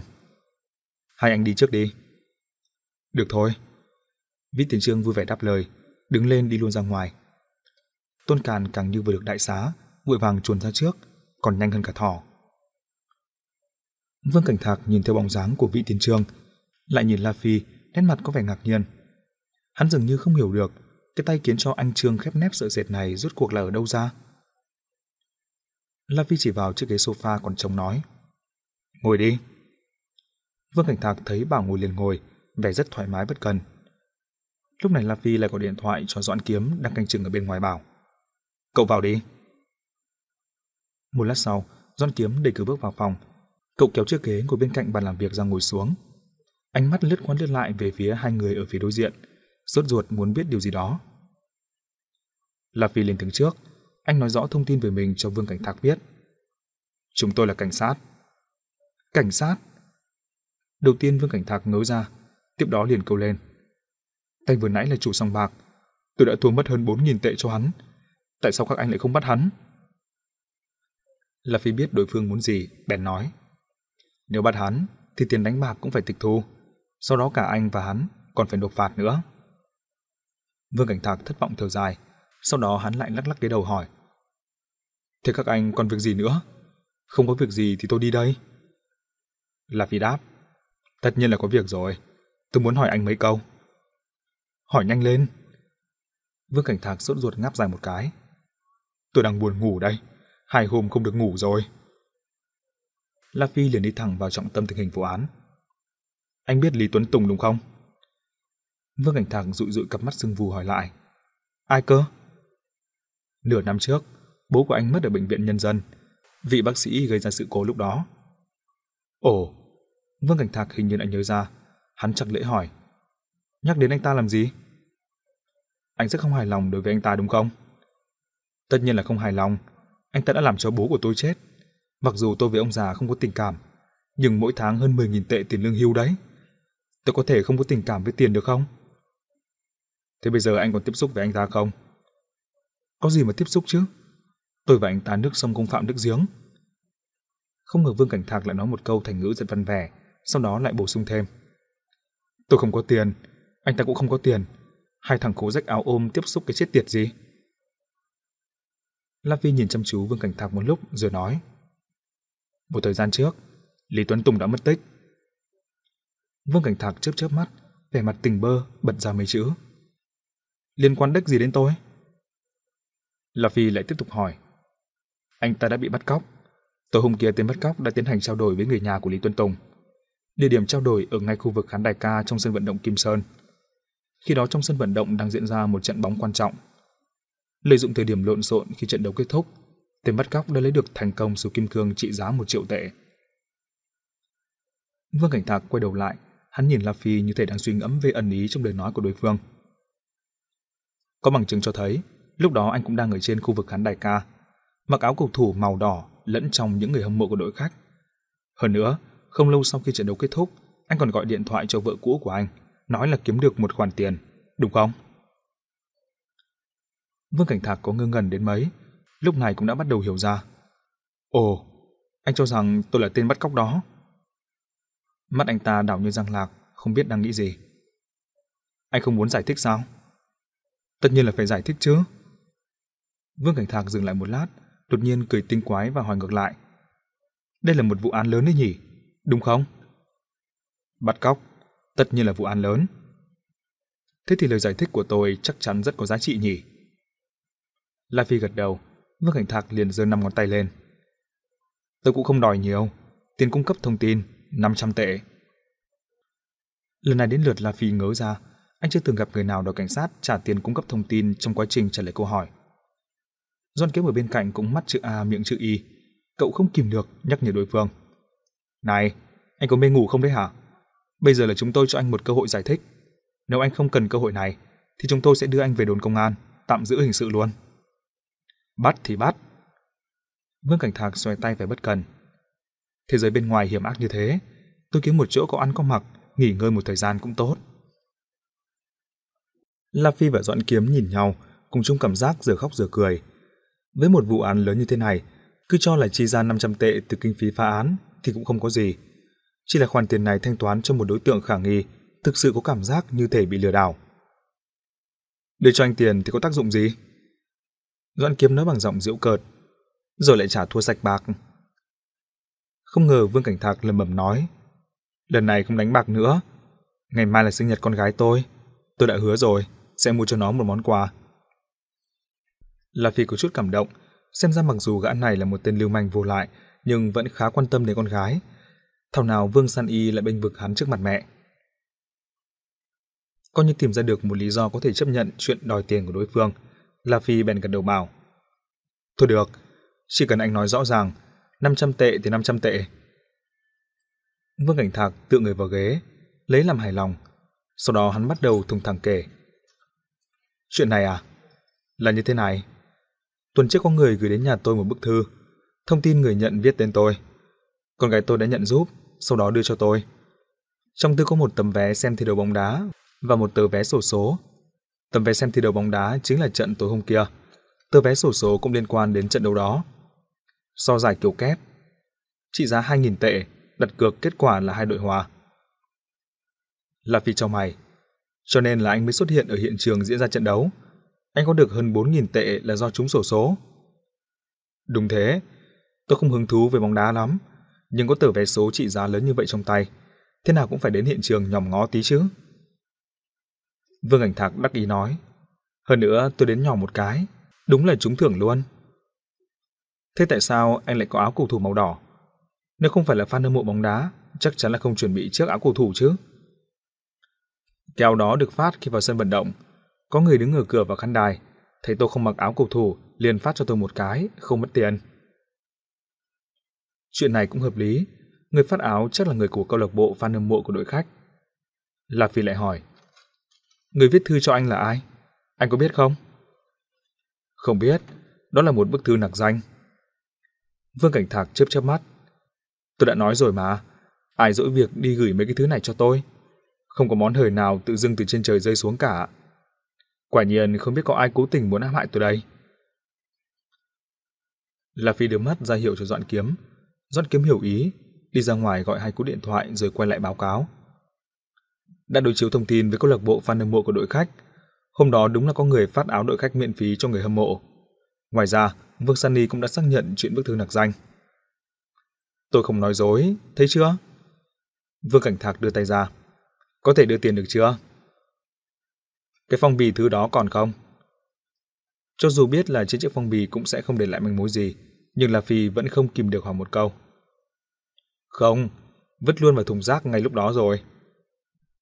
Vương Cảnh Thạc khều khều ngón tay tỏ ý dục. La Phi rút ví tiền ra, đem lấy 5 tờ 100 tệ đưa cho đối phương.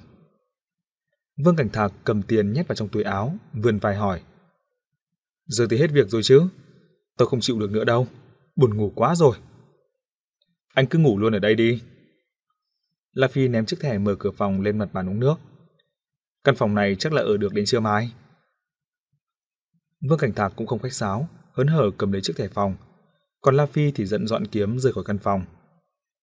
Vừa ra đến ngoài hành lang, dọn kiếm liền thở dài đánh sượt. Lại đứt manh mối rồi. Càng hy vọng thì càng thất vọng. La Phi nói với dọn kiếm bằng giọng nửa an ủi nửa dạy bảo. Sau này thì nhớ nhé, bất cứ lúc nào cũng không được quá lạc quan. Đội trưởng La, lần này anh bắt đầu nhận thấy đối phương không khớp từ khi nào? Tôi nghĩ chắc chắn anh phát hiện ra trước tôi, đúng không? Khi nhìn thấy Vương Cảnh Thạc là một con bạc, tôi đã biết vụ án này rất có khả năng không phải là do hắn gây ra. Tại sao? Bởi vì vụ bắt cóc này được vạch định vô cùng kín kẽ. Trong quá trình lấy tiền chuộc, tên bắt cóc còn loại trừ mọi rủi ro tiềm ẩn. Một người có ý thức khống chế rủi ro cao như vậy, làm sao có thể trở thành con bạc được? Cậu nhìn Vương Cảnh Thạc xem. Trong hai ngày hắn thua mất hơn 4.000 tệ. Điểm này rõ ràng không phù hợp với phong cách hành động của tên bắt cóc. Doãn Kiếm vừa lắng nghe vừa gật đầu, nhưng cậu nhanh chóng nảy ra một câu hỏi mới. Nếu anh đã sớm biết tên bắt cóc không thể là một con bạc, thế thì tại sao lúc điều tra khách sạn anh lại muốn đến phòng chơi game trước? Cậu đã phức tạp hóa sự việc rồi. La Phi khẽ mỉm cười, đưa ra một câu trả lời đơn giản. Bởi vì phòng chơi game nằm dưới tầng ngầm, lúc đó ở gần chúng ta nhất. Ngày mùng 2 tháng 11, Hồ Hoa Sen là một cái hồ nhỏ trong thành phố. Mỗi năm vào mùa hè, trong hồ đều nở đầy hoa sen, vì thế mà có cái tên đó. Phía nam của hồ Hoa Sen có một bãi cỏ, từ lâu đã trở thành nơi đi dạo thư giãn lý tưởng của người dân thành phố ở gần đó. Mấy tháng này, khu vực tương đối bằng phẳng ở phía đông bãi cỏ bị một nhóm các bà các cô yêu thích aerobic chiếm dụng. Cứ đúng 8 giờ sáng hàng ngày là họ tập trung ở đó, nhảy múa sôi động đến khoảng 10 giờ mới kết thúc. Hôm nay cũng vậy, sau khi một nhóm các chị em đã luống tuổi đến đông đủ, người tổ chức là bà Lục liền lấy một chiếc loa mini ra, chuẩn bị bắt đầu bật nhạc. Nhưng bà còn chưa kịp ấn nút thì có một điệu nhạc khác đã vang lên trước. Đó là một bài hát rất thô tục. Khi bật nhạc ở những nơi không gian rộng rãi thoáng đáng, ưu thế lớn nhất là có thể tạo được cường độ âm thanh thoải mái. Điện thoại di động của ai thế? Mau nghe đi. Bà Lục quàng quạc nói một câu, nhưng tất cả các bà các cô ở đó đều tỏ vẻ không liên quan gì đến mình. Giây lát sau, bà Lục nhận ra âm thanh đó không phát ra từ phía trước mặt mình mà từ phía sau. Thế là bà quay người lại. Phía sau lưng bà có một chiếc ghế băng công cộng, tiếng nhạc đang phát ra từ phía dưới chiếc ghế. Ai mất điện thoại di động không biết. Bà Lục vừa lầm bầm vừa bước tới, bà chống tay phải vào mặt ghế rồi từ từ ngồi xuống, thì thấy bên dưới chiếc ghế có một chiếc túi ni lông màu đen, bên trong nhét không ít đồ. Bà Lục với tay trái kéo chiếc túi ra ngoài, thấy khá nặng. Lúc này, mấy bà cô thích hóng chuyện cũng đã đi tới vây xung quanh. Đây là đồ của ai nhỉ? Hình như là bên trong có điện thoại di động. Đang đổ chuông đấy. Có khi là người mất gọi đến cũng nên. Bắt máy là biết ngay. Có nên bắt máy không? Có gì mà không nên? Bao nhiêu người cùng đứng nhìn ở đây, có ai là kẻ trộm đâu. Các bà các cô bàn tán xôn xao, bà Lục mở nút buộc ở phía trên chiếc túi ni lông, mở miệng túi ra, nhìn vào bên trong. Thoạt nhìn hình như chưa thấy rõ, thế là bà kéo chiếc túi xuống. Các thứ bên trong liền hiện ra rõ một một. Bà Lục như bị điện giật, cả người bật lại về phía sau nửa bước, sau đó ngồi phịch xuống đất, đồng thời hét lên như khóc. Ôi mẹ ơi! Ba phút sau, cảnh sát khu vực ở đồn công an gần đó đã lập tức có mặt, chẳng dây cảnh giới ở hiện trường. Nhưng dây cảnh giới cũng không ngăn được sự hiếu kỳ của mọi người. Tất cả những người nhàn rỗi ở ven hồ Hoa Sen đều đổ dồn tới. Họ vây xung quanh vòng ngoài, chỉ chỉ trò trò bàn tán xôn xao. Khoảng 10 phút sau, La Phi dẫn nhân viên kỹ thuật đến hiện trường. Họ rẽ đám đông đi vào bên trong khu vực cảnh giới. Lập tức liền thấy ngay chiếc túi ni lông đang nằm chồng chờ bên ngoài chiếc ghế băng. Miệng túi lộ ra một mớ tóc đen. La Phi nghiêm nét mặt, anh không người ngồi xuống gần sát, đưa tay kéo hẳn chiếc túi ra. Trước đầu người bên trong lộ rõ mặt mũi. Đó là đầu của một người đàn ông, hai mắt mở một nửa, chết không nhắm mắt. Gương mặt ông ta vẫn còn nguyên sắc thái trước khi chết. Bị thương, kinh ngạc, sợ hãi, tức giận, rất nhiều cảm xúc dữ dội đan xen lẫn nhau, khiến người khác nhìn rồi khó quên. La Phi khẽ thở dài một tiếng, sau đó quay đầu nói với Doãn Kiếm ở bên cạnh. Gọi điện thoại bảo Trang Tiểu Khê đến. Sau khi đến hiện trường, Trang Tiểu Khê đã xác định đó chính là Lý Tuấn Tùng, người đã mất tích nhiều ngày. Bà đứng trước đầu của chồng, im lặng hồi lâu. Trên gương mặt bà không thể hiện cảm xúc gì. Nhưng La Phi biết, chỉ là bà đã quen với việc giấu chặt những tình cảm mềm yếu đó dưới lớp vỏ cứng bên ngoài. Mặc dù đã sớm dự đoán trước được là Lý Tuấn Tùng đã bị hại, nhưng sự xuất hiện của chiếc đầu nạn nhân vẫn khiến cho tính chất của vụ án có thay đổi lớn. Vụ bắt cóc đã biến thành vụ giết người chặt xác, vì lúc đó có quá đông người tụ tập xung quanh hiện trường để xem, nên thông tin ven hồ Hoa Sen xuất hiện đầu người lập tức đã lan đi và nhanh chóng trở thành chủ đề kinh sợ được bàn tán khắp nơi trong thành phố. ban chuyên án lập tức được mở rộng quân số. Giám đốc Sở Công an thành phố Tống đích thật lãnh đạo. Chiều hôm đó, sau khi mở rộng quân số, ban chuyên án tổ chức cuộc họp đầu tiên tại phòng họp của trụ sở công an thành phố để phân tích tình hình vụ án. Ngoài giám đốc tổng ra, còn có một nhân vật cao cấp tham dự cuộc họp. Đó là một người đàn ông khoảng 50 tuổi, dáng người gầy nhỏ nhưng dáng vẻ rất uy nghiêm. La Phi biết người này chính là Đường Triệu Dương, bí thư ủy ban chính pháp của thành phố, nắm giữ chức vụ cao trong ban thường vụ thành ủy. Công tác điều tra hình sự của công an cũng được coi là một bộ phận công việc thuộc sự quản lý của Ủy ban Chính pháp. Nhưng bí thư Ủy ban Chính pháp đích thân tham dự cuộc họp điều tra hình sự thì đúng là hiếm có. Là vì không biết đó là do sự trùng hợp đối với vụ án này hay là còn có nguyên nhân khác. Anh cũng không lấy đâu ra thời gian để phân tích những việc của quan trường. Việc khẩn cấp trước mắt là báo cáo tình hình vụ án với các lãnh đạo. Người chết tên là Lý Tuấn Tùng, nam giới, năm nay 46 tuổi, nguyên là bác sĩ chuyên khoa của khoa thận bệnh viện nhân dân. Nửa năm trước đã bị đuổi việc vì một sự cố trong điều trị, sau đó thất nghiệp. Tối ngày 23 tháng 10, Lý Tuấn Tùng một mình lái chiếc xe Camry đến khu phong cảnh Sở Cương ở ngoại ô thành phố, sau đó mất tích. Chiều ngày 30 tháng 10, vợ của Lý Tuấn Tùng là Trang Tiểu Khê nhận được một gói bưu phẩm. Trong gói bưu phẩm có một ngón tay người. Sau khi kiểm tra dấu vân tay, phát hiện ngón tay bị cắt này là ngón cái ở bàn tay phải của Lý Tuấn Tùng. Bề mặt cắt của ngón tay có thể thấy được phản ứng của cơ thể sống, cho thấy khi bị cắt, Lý Tuấn Tùng vẫn còn sống. Người gửi bưu phẩm lấy đó để uy hiếp Trang Tiểu Khê, yêu cầu đối phương chuẩn bị một số kim cương trị giá một triệu tệ đến trao đổi ở sân vận động Kim Sơn vào tối hôm đó. Tên bắt cóc đã thiết kế một kế hoạch trao đổi rất kín kẽ. Việc bố trí khống chế hiện trường của cảnh sát hoàn toàn thất bại. Số kim cương để làm tiền chuộc đã bị tên bắt cóc lấy mất. Nghe đến đây, Đường Triệu Dương khẽ lắc đầu, dường như trong đầu đã có một vài suy nghĩ. Giám đốc Tống để ý sắc mặt của Đường Triệu Dương, ông ra hiệu cho La Phi tạm dừng, sau đó giải thích riêng cho Đường Triệu Dương. Trang Tiểu Khê hy vọng có thể nối lại được ngón tay bị cắt cho Lý Tuân Tùng, nên không đồng ý thực hiện theo chiến thuật kéo dài thời gian của cảnh sát. Nhất định đòi trao đổi với tên bắt cóc ngay trong tối hôm đó. La Phi và đội cảnh sát đành phải gấp rút ra quân. Đường Triệu Dương ừ một tiếng, nhìn La Phi nói. Tiếp tục đi. La Phi liền tiếp tục thuật lại.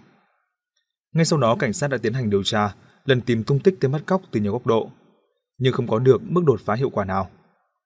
7 giờ 58 phút sáng nay, nhân viên tổng đài 110 nhận được điện thoại báo cảnh sát, nói là phát hiện thấy một đầu người trên bãi cỏ ven hồ Hoa Sen. Tôi lập tức đưa quân đến hiện trường khám nghiệm. Sau khi mời Trang Tiểu Khê nhận diện, kết luận đó chính là đầu của Lý Tuấn Tùng, được dựng trong một chiếc túi chuyên đựng rác màu đen. Ngoài ra, trong chiếc túi còn có một chiếc điện thoại di động và một mẩu giấy. Chiếc điện thoại di động là của Lý Tuấn Tùng sử dụng khi còn sống. Trong quá trình trao đổi, tên bắt cóc cũng đã dùng chiếc điện thoại di động này để liên lạc với Trang Tiểu Khê. Lúc đó, chiếc túi bị giấu dưới một chiếc ghế băng. Chiếc điện thoại di động thì được cài chuông báo thức sẵn từ trước.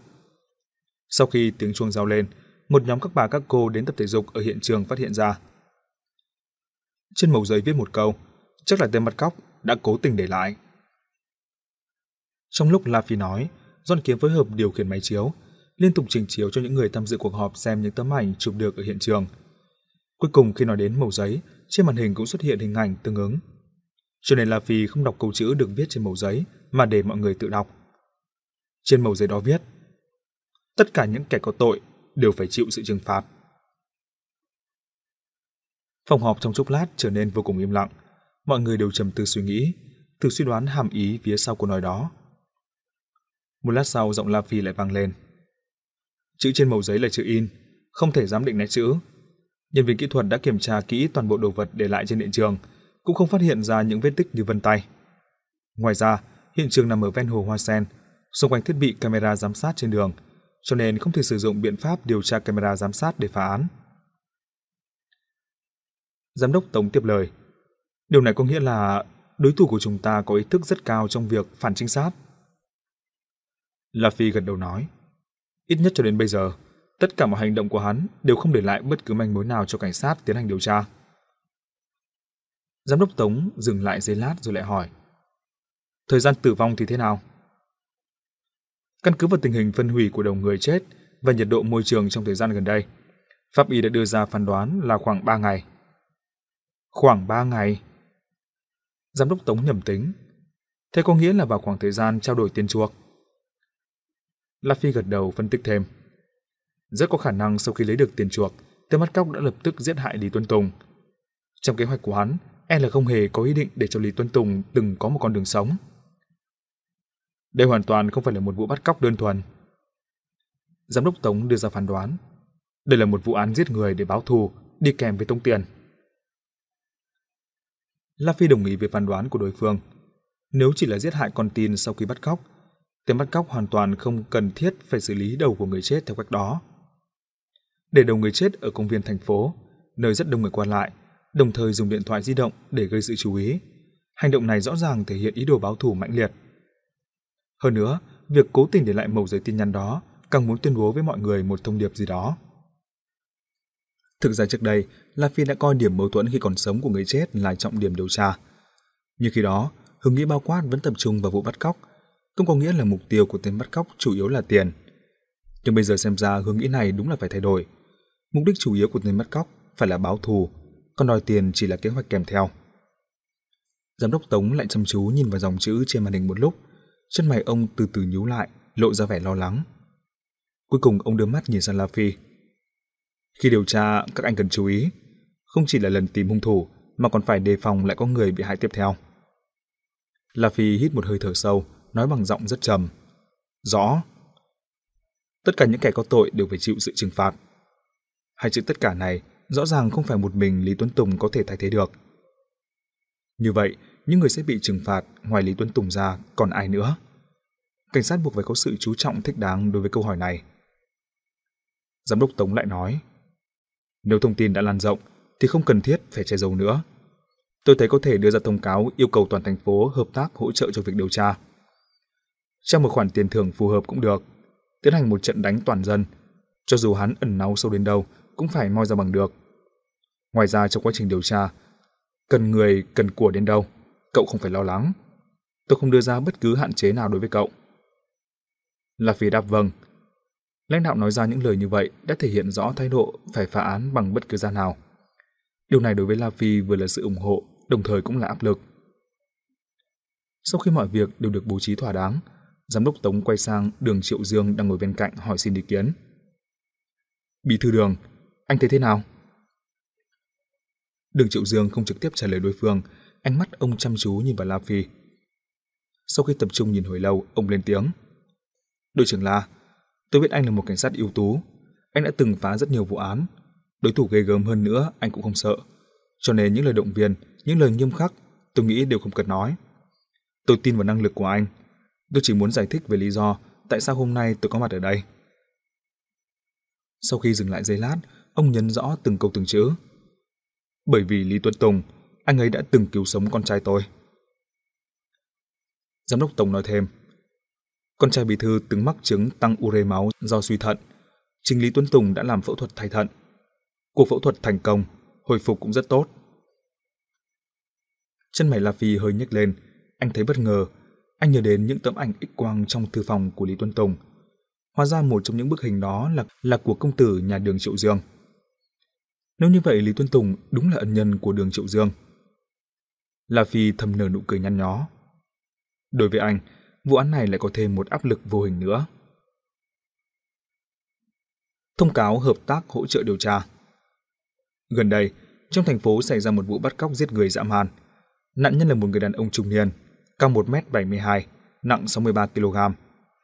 Vào tối ngày 23 tháng 10, nạn nhân đã lái một chiếc Camry màu trắng, biển số AEK 282, đến khu phong cảnh Sở Cương ở ngoại ô vào khoảng 20 giờ 15 phút. Sau đó mất liên lạc với mọi người. Chiếc xe bị bỏ mặc ở bên đường khu phong cảnh Sở Cương. Sáng ngày mùng 2 tháng 11, người dân phát hiện thấy đầu người bị hại ở bãi cỏ bên hồ Hoa Sen. Phần còn lại của cơ thể nạn nhân hiện vẫn chưa tìm thấy.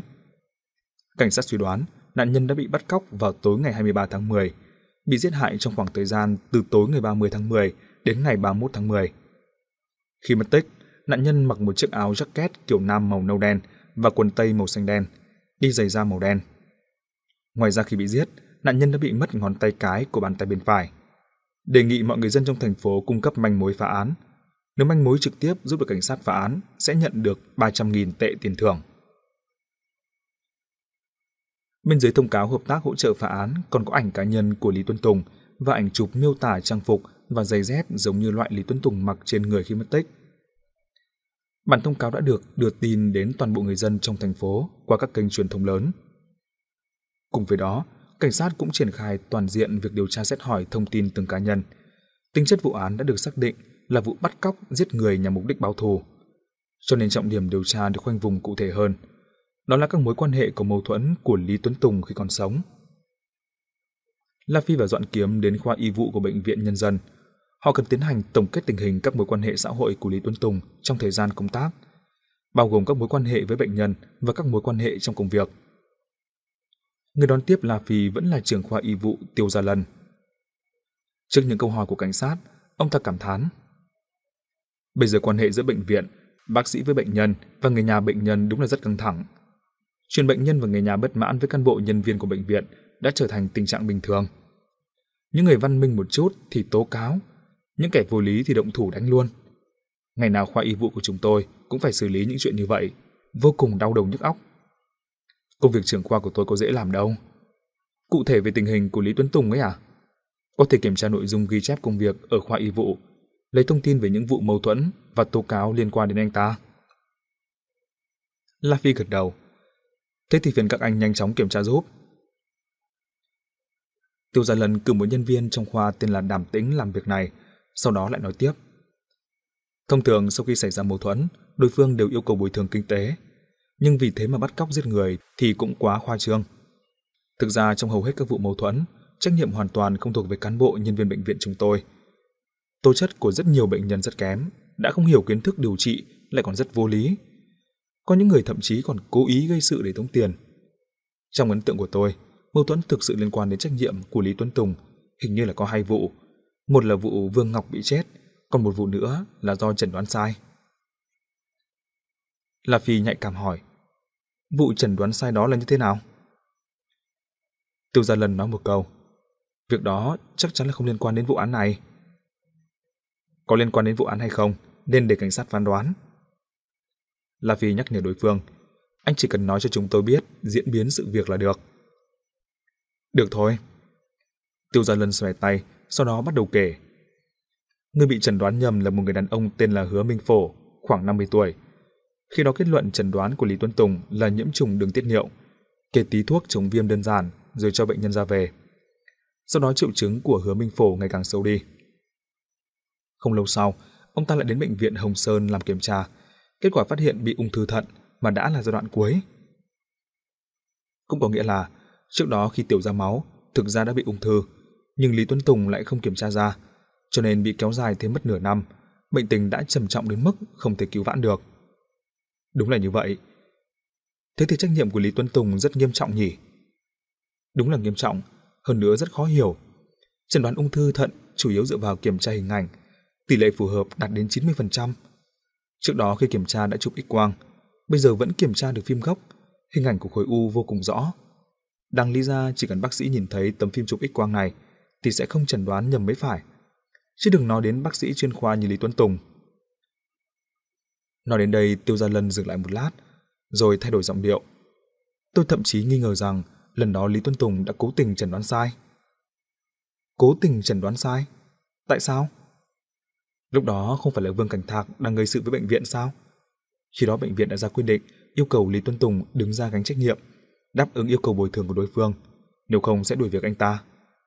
Chứ biết chừng vì thế mà Lý Tuấn Tùng nảy sinh tâm lý oán hận, cho nên cố tình chẩn đoán sai để gây phiền phức cho bệnh viện. Trả thù bệnh viện bằng cách chẩn đoán sai. Nhưng xảy ra sự việc như vậy, đối tượng mà bệnh nhân oán hận nhất vẫn là vị bác sĩ đưa ra chẩn đoán chứ. Với tính cách yếu đuối như Lý Tuấn Tùng, ông ta có gan sử dụng những thủ đoạn như vậy không? Lạp vì rất nghi ngờ về điều này. Nhưng theo lời của Tiêu Gia Lân, nếu không phải là cố ý thì cũng quá khó hiểu. Liệu có phải là do phải chịu áp lực quá lớn về mặt tinh thần, trong lúc không tập trung mới đưa ra trần đoán sai nghiêm trọng như vậy? Vì Lý Tuấn Tùng đã bị giết hại, những phỏng đoán này e là khó có thể xác thực được.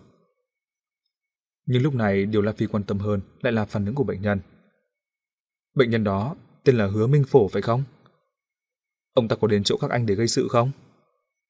Tất nhiên là có chứ. Tâm trạng của ông ta rất bức xúc, nhưng cũng có thể hiểu được. Dù sao thì cũng là việc liên quan đến mạng sống con người. Thế ông ấy đưa ra yêu cầu gì? Chắc chắn là yêu cầu bồi thường rồi. Hơn nữa lập tức đòi tận những một triệu tệ. Một triệu tệ? Số kim cương mà tên bắt cóc yêu cầu không phải cũng trị giá một triệu tệ sao? Nét mặt của La Phi trở nên nghiêm nghị. Sao anh có thể nói việc này chắc chắn không liên quan đến vụ án? Anh nhìn Tiêu Gia Lân vẻ khó hiểu. Theo tôi, tay hứa minh phổ này rất khả nghi đấy. Nhưng hứa minh phổ hoàn toàn không có thời gian gây án. Tiêu Gia Lân giải thích. Thời gian này ông ta nằm ở phòng bệnh trong khoa thận của bệnh viện chúng tôi suốt. Làm sao mà đi bắt cóc giết người được chứ? Ồ, ông ta nằm ở viện các anh. Đúng thế, để cho yên chuyện mà. Điều kiện chúng tôi đưa ra là lập tức bố trí cho ông ta nhập viện điều trị, miễn mọi chi phí. Có thế thì ông ta mới chịu để yên đấy. Ông ta nhập viện cụ thể vào ngày nào? Chắc là thứ sáu tuần trước thì phải. Tiêu Gia Lân lấy điện thoại di động ra xem một lúc rồi khẳng định. Đúng rồi, chính là thứ sáu tuần trước, ngày 23 tháng 10. La Phi cho mày lại. Ngày 23 tháng 10 không phải chính là ngày Lý Tuấn Tùng rời khỏi nhà và mất tích sao? Anh cảm thấy việc này càng lúc càng cần phải nghiên cứu kỹ, liền truy hỏi. Ông ta đến gây sự như thế nào? Nằm viện thế nào? Anh kể lại chi tiết toàn bộ quá trình sự việc cho tôi biết. Tiêu Gia Lân vừa nhớ lại vừa kể. Chiều hôm đó, Hứa Minh Phổ đến bệnh viện để gây sự. Đầu tiên đến phòng khám ở khoa thận. Bác sĩ ở phòng khám thông báo cho khoa y vụ chúng tôi. Thế là chúng tôi liền mời ông ta đến văn phòng để giải quyết vấn đề. Ông ta kể lại chuyện chẩn đoán sai. Chúng tôi kiểm tra bệnh án thời gian đó, bao gồm cả phim chụp x-quang. Tất cả đều được lấy ra. Kết quả đúng là Lý Tuấn Tùng đã mắc phải sai lầm nghiêm trọng trong chẩn đoán về điều trị.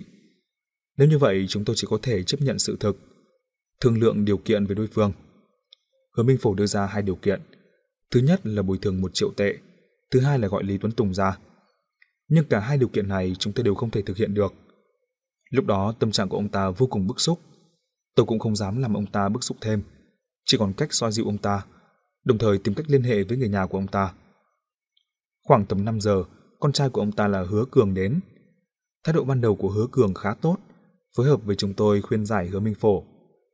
Sau khi khuyên giải một hồi, cuối cùng Hứa Minh Phổ cũng đồng ý theo con trai về nhà ăn tối trước đã. Sau khi hai bố con ông ta ra về, tôi cũng rời bệnh viện về nhà. Nghi bụng cuối cùng cũng đối phó xong chuyện ngày hôm nay. Không ngờ đến khoảng 10 giờ tối, hai bố con họ lại đến bệnh viện làm âm mỹ lên. Tôi cũng vội quay lại bệnh viện để xử lý. Lần này thái độ của Hứa Cường cũng trở nên rất rắn. Hứa Minh Phổ một lần nữa đưa ra yêu cầu của ông ta, còn bắt tôi gọi điện thoại cho Lý Tuấn Tùng. Lúc đó tôi đã gọi điện thoại ngay trước mặt ông ta. Lý Tuấn Tùng không bắt máy, thế nên ông ta mới thôi. Sau đó tôi đưa ra đảm bảo có thể cho Hứa Minh Phổ được điều trị tiếp miễn phí. Thế là làm thủ tục nhập viện ngay lúc đấy. Sau đó Hứa Minh Phổ nằm ở phòng bệnh khoa thận của bệnh viện chúng tôi. Khi nãy anh mở điện thoại di động ra xem để kiểm tra lại cuộc gọi cho Lý Tuấn Tùng vào hôm đó có đúng không? Đúng thế. Tiêu Gia Lân đưa điện thoại di động cho La Phi xem. Thời gian gọi cụ thể là 22 giờ 47 phút ngày 23 tháng 10.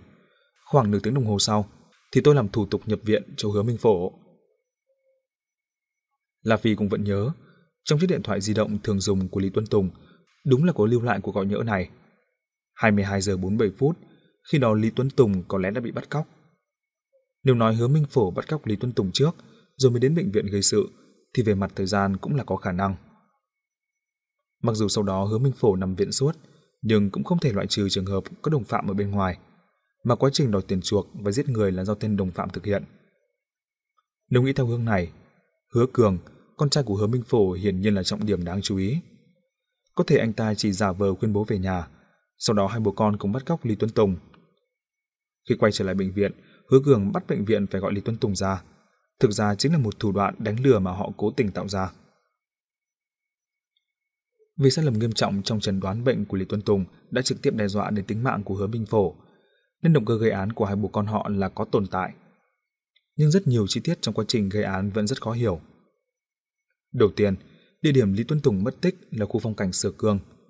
Bố con Hứa Minh Phổ làm thế nào tìm được đối phương, rồi thực hiện việc bắt cóc như thế nào? Cách giải thích hợp lý nhất là họ bám theo Lý Tuấn Tùng suốt dọc đường và tìm ra cơ hội ra tay ở nơi xa vắng là khu sở cương. Nhưng trong camera giám sát trên đường không hề phát hiện thấy có chiếc xe khả nghi nào bám theo chiếc Camry cả. Hai lời bố con hứa Minh Phổ đã hẹn Lý Tuấn Tùng đến Sở Cương. Như vậy có nghĩa là họ đã liên lạc với Lý Tuấn Tùng từ trước đó rồi sao? Ngày hôm đó, họ hai lần đến bệnh viện gây sự đều là nhằm mục đích tung hỏa mù chuẩn bị cho vụ bắt cóc. Nhưng nếu tìm được ra Lý Tuấn Tùng trước khi tiếp xúc với phía bệnh viện thì rất phi logic. Hơn nữa xét từ góc độ thực hiện cũng rất khó. Bởi vì muốn tìm ra vị bác sĩ đã chẩn đoán sai cho mình, từ nửa năm trước mà không có sự phối hợp của bệnh viện thì làm sao mà làm được? Ngoài ra hai bố con nhà họ hứa liệu có khả năng hoạch định và thực hiện một vụ bắt cóc bằng những thủ đoạn tinh xảo như vậy không? Một chi tiết quan trọng là kẻ bắt cóc sử dụng Vương Cảnh Thạc làm miếng mồi để đánh lạc hướng điều tra của cảnh sát. Điều này cho thấy hắn không chỉ biết mâu thuẫn giữa Vương Cảnh Thạc và Lý Tuân Tùng, mà còn vô cùng hiểu thói nghiện chơi bạc của Vương Cảnh Thạc. Bố con nhà họ hứa làm sao mà biết được nhiều chuyện như vậy? Không lẽ là cha hỏi Lý Tuân Tùng sau khi bắt cóc nên biết?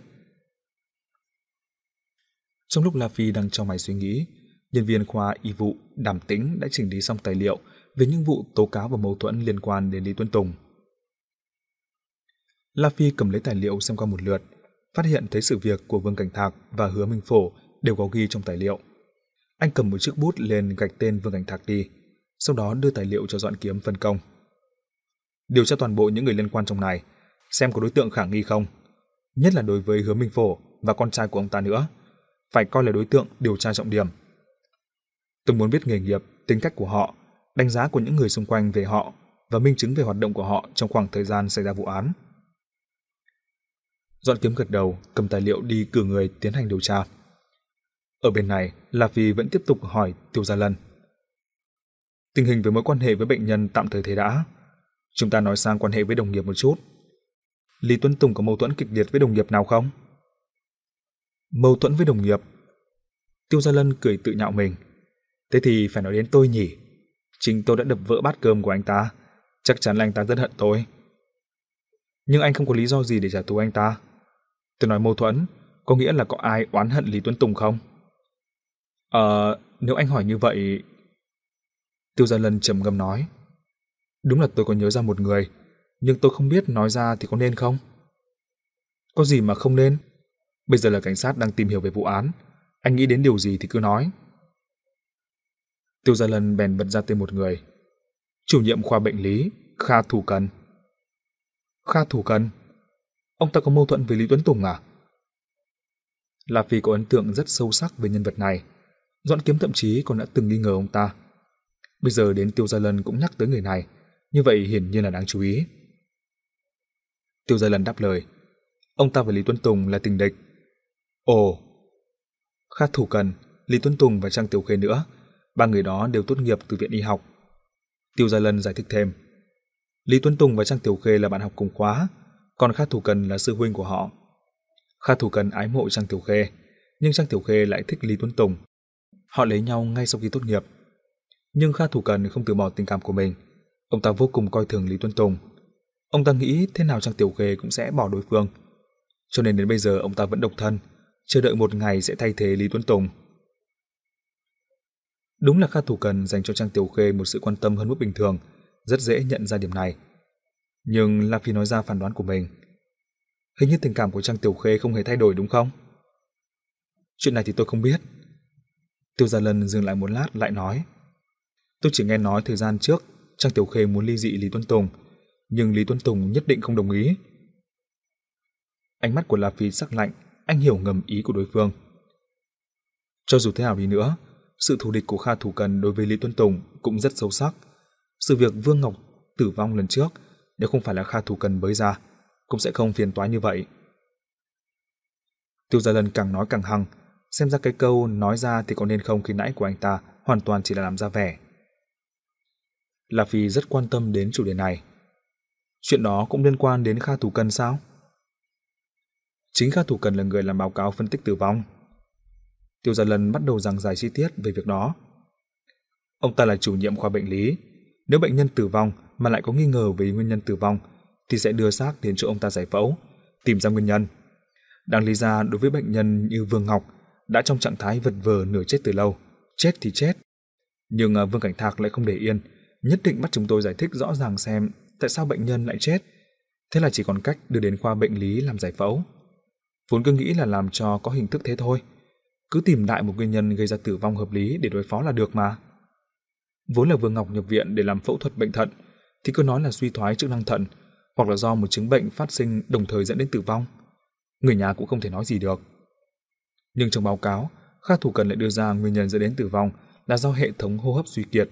Thế có phải là phiền không? Tại sao lại phiền? Là vì không hiểu lắm về kiến thức y học, cho nên phải hỏi tường tận một chút.